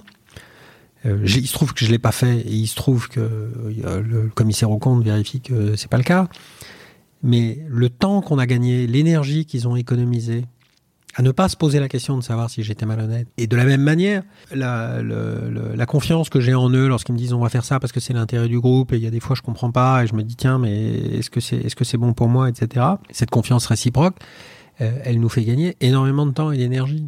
T'as jamais eu euh, de rappel de produits on a eu des problèmes qualité qui fait qu'on mmh. a eu, on a eu des, pro des, pro des, produits qu'on a dû euh, changer parce qu'ils avaient des problèmes de, de qualité, mmh. mais on n'a on a pas eu de problème de sécurité. Ouais.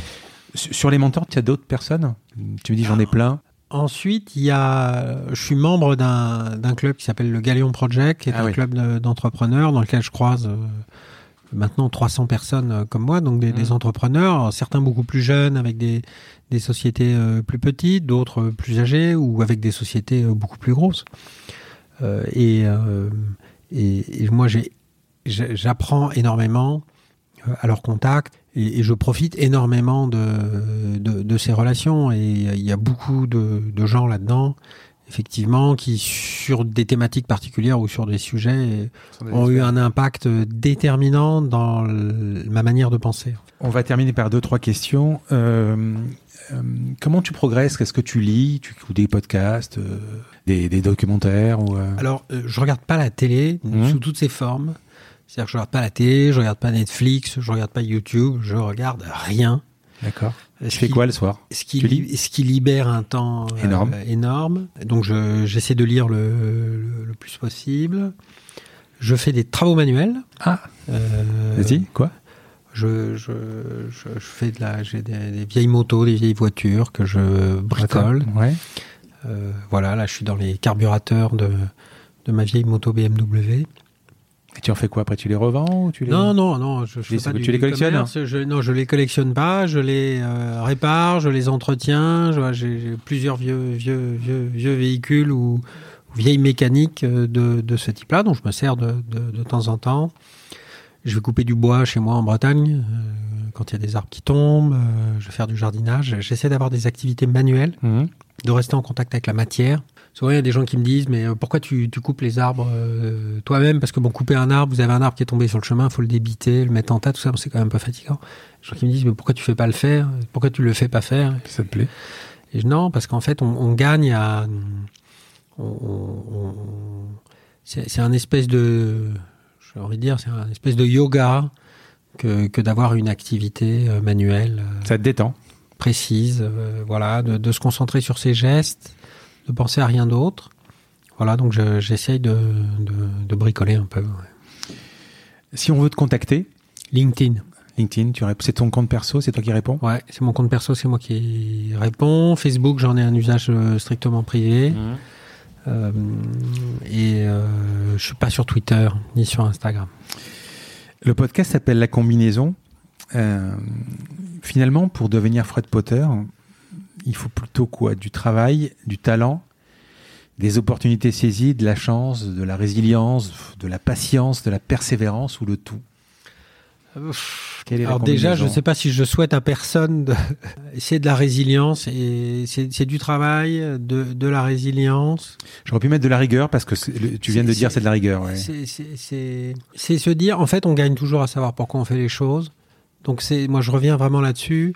C'est euh, essayer en chaque chose de voir la, la réalité. Quand on, quand on a, euh, on a envie de faire un produit, pourquoi, à quoi sert ce produit, euh, qu'est-ce que veulent les consommateurs, et ne jamais se laisser, on va dire, obscurcir le jugement par l'émotion, par l'à peu près, par le raccourci. Ça ne veut pas dire ensuite qu'il ne faut pas générer l'émotion dans, le, marketing qu'on fait, mais en tout cas, il faut essayer d'avoir une, attitude extraordinairement rigoureuse et, analytique. Euh, et essayer d'avoir le moins de croyances euh, possible, d'être le, plus lucide euh, possible. Voilà, ce qui, ce qui permet de, réussir dans l'industrie des objets connectés où assez peu de gens n'ont pas n'ont pas, pas, pas réussi. Mais finalement, est-ce que tu peux dire que ta vie se déroule comme tu avais envie qu'elle se déroule? Ma vie, oui. On est toujours sur le pro, hein, donc. Ouais, ouais, sur sur évidemment, il y a, y a, des choses que j'avais pas prévues, qui, qui, qui, qui, que, que j'avais pas anticipées, qui se sont pas déroulées euh, comme prévu. Mais euh, euh, globalement, j'ai toujours voulu être chef d'entreprise. J'ai toujours voulu faire des entreprises de tech. J'ai toujours été à la frontière du produit et de la R&D. C'est ce que j'ai fait pendant 25 ans. Alors voilà. Ensuite, évidemment, les secteurs ont changé au fur et à mesure de, de, que, que, se présentaient les vagues à surfer, on va dire. Mais globalement, oui, le plan, le plan professionnel se déroule complètement comme prévu. Fred, merci beaucoup. On a fait le tour et puis euh, je te remercie du temps que tu m'as consacré pour ce podcast. À merci Frédéric. Un grand merci à tous d'avoir écouté cet épisode jusqu'ici. J'espère que cette conversation vous a plu. Parlez de ce podcast à vos amis ou à vos collègues de bureau. Partagez-le le plus possible Abonnez-vous en cliquant sur le petit bouton S'abonner dans votre application mobile ou sur euh, votre ordinateur.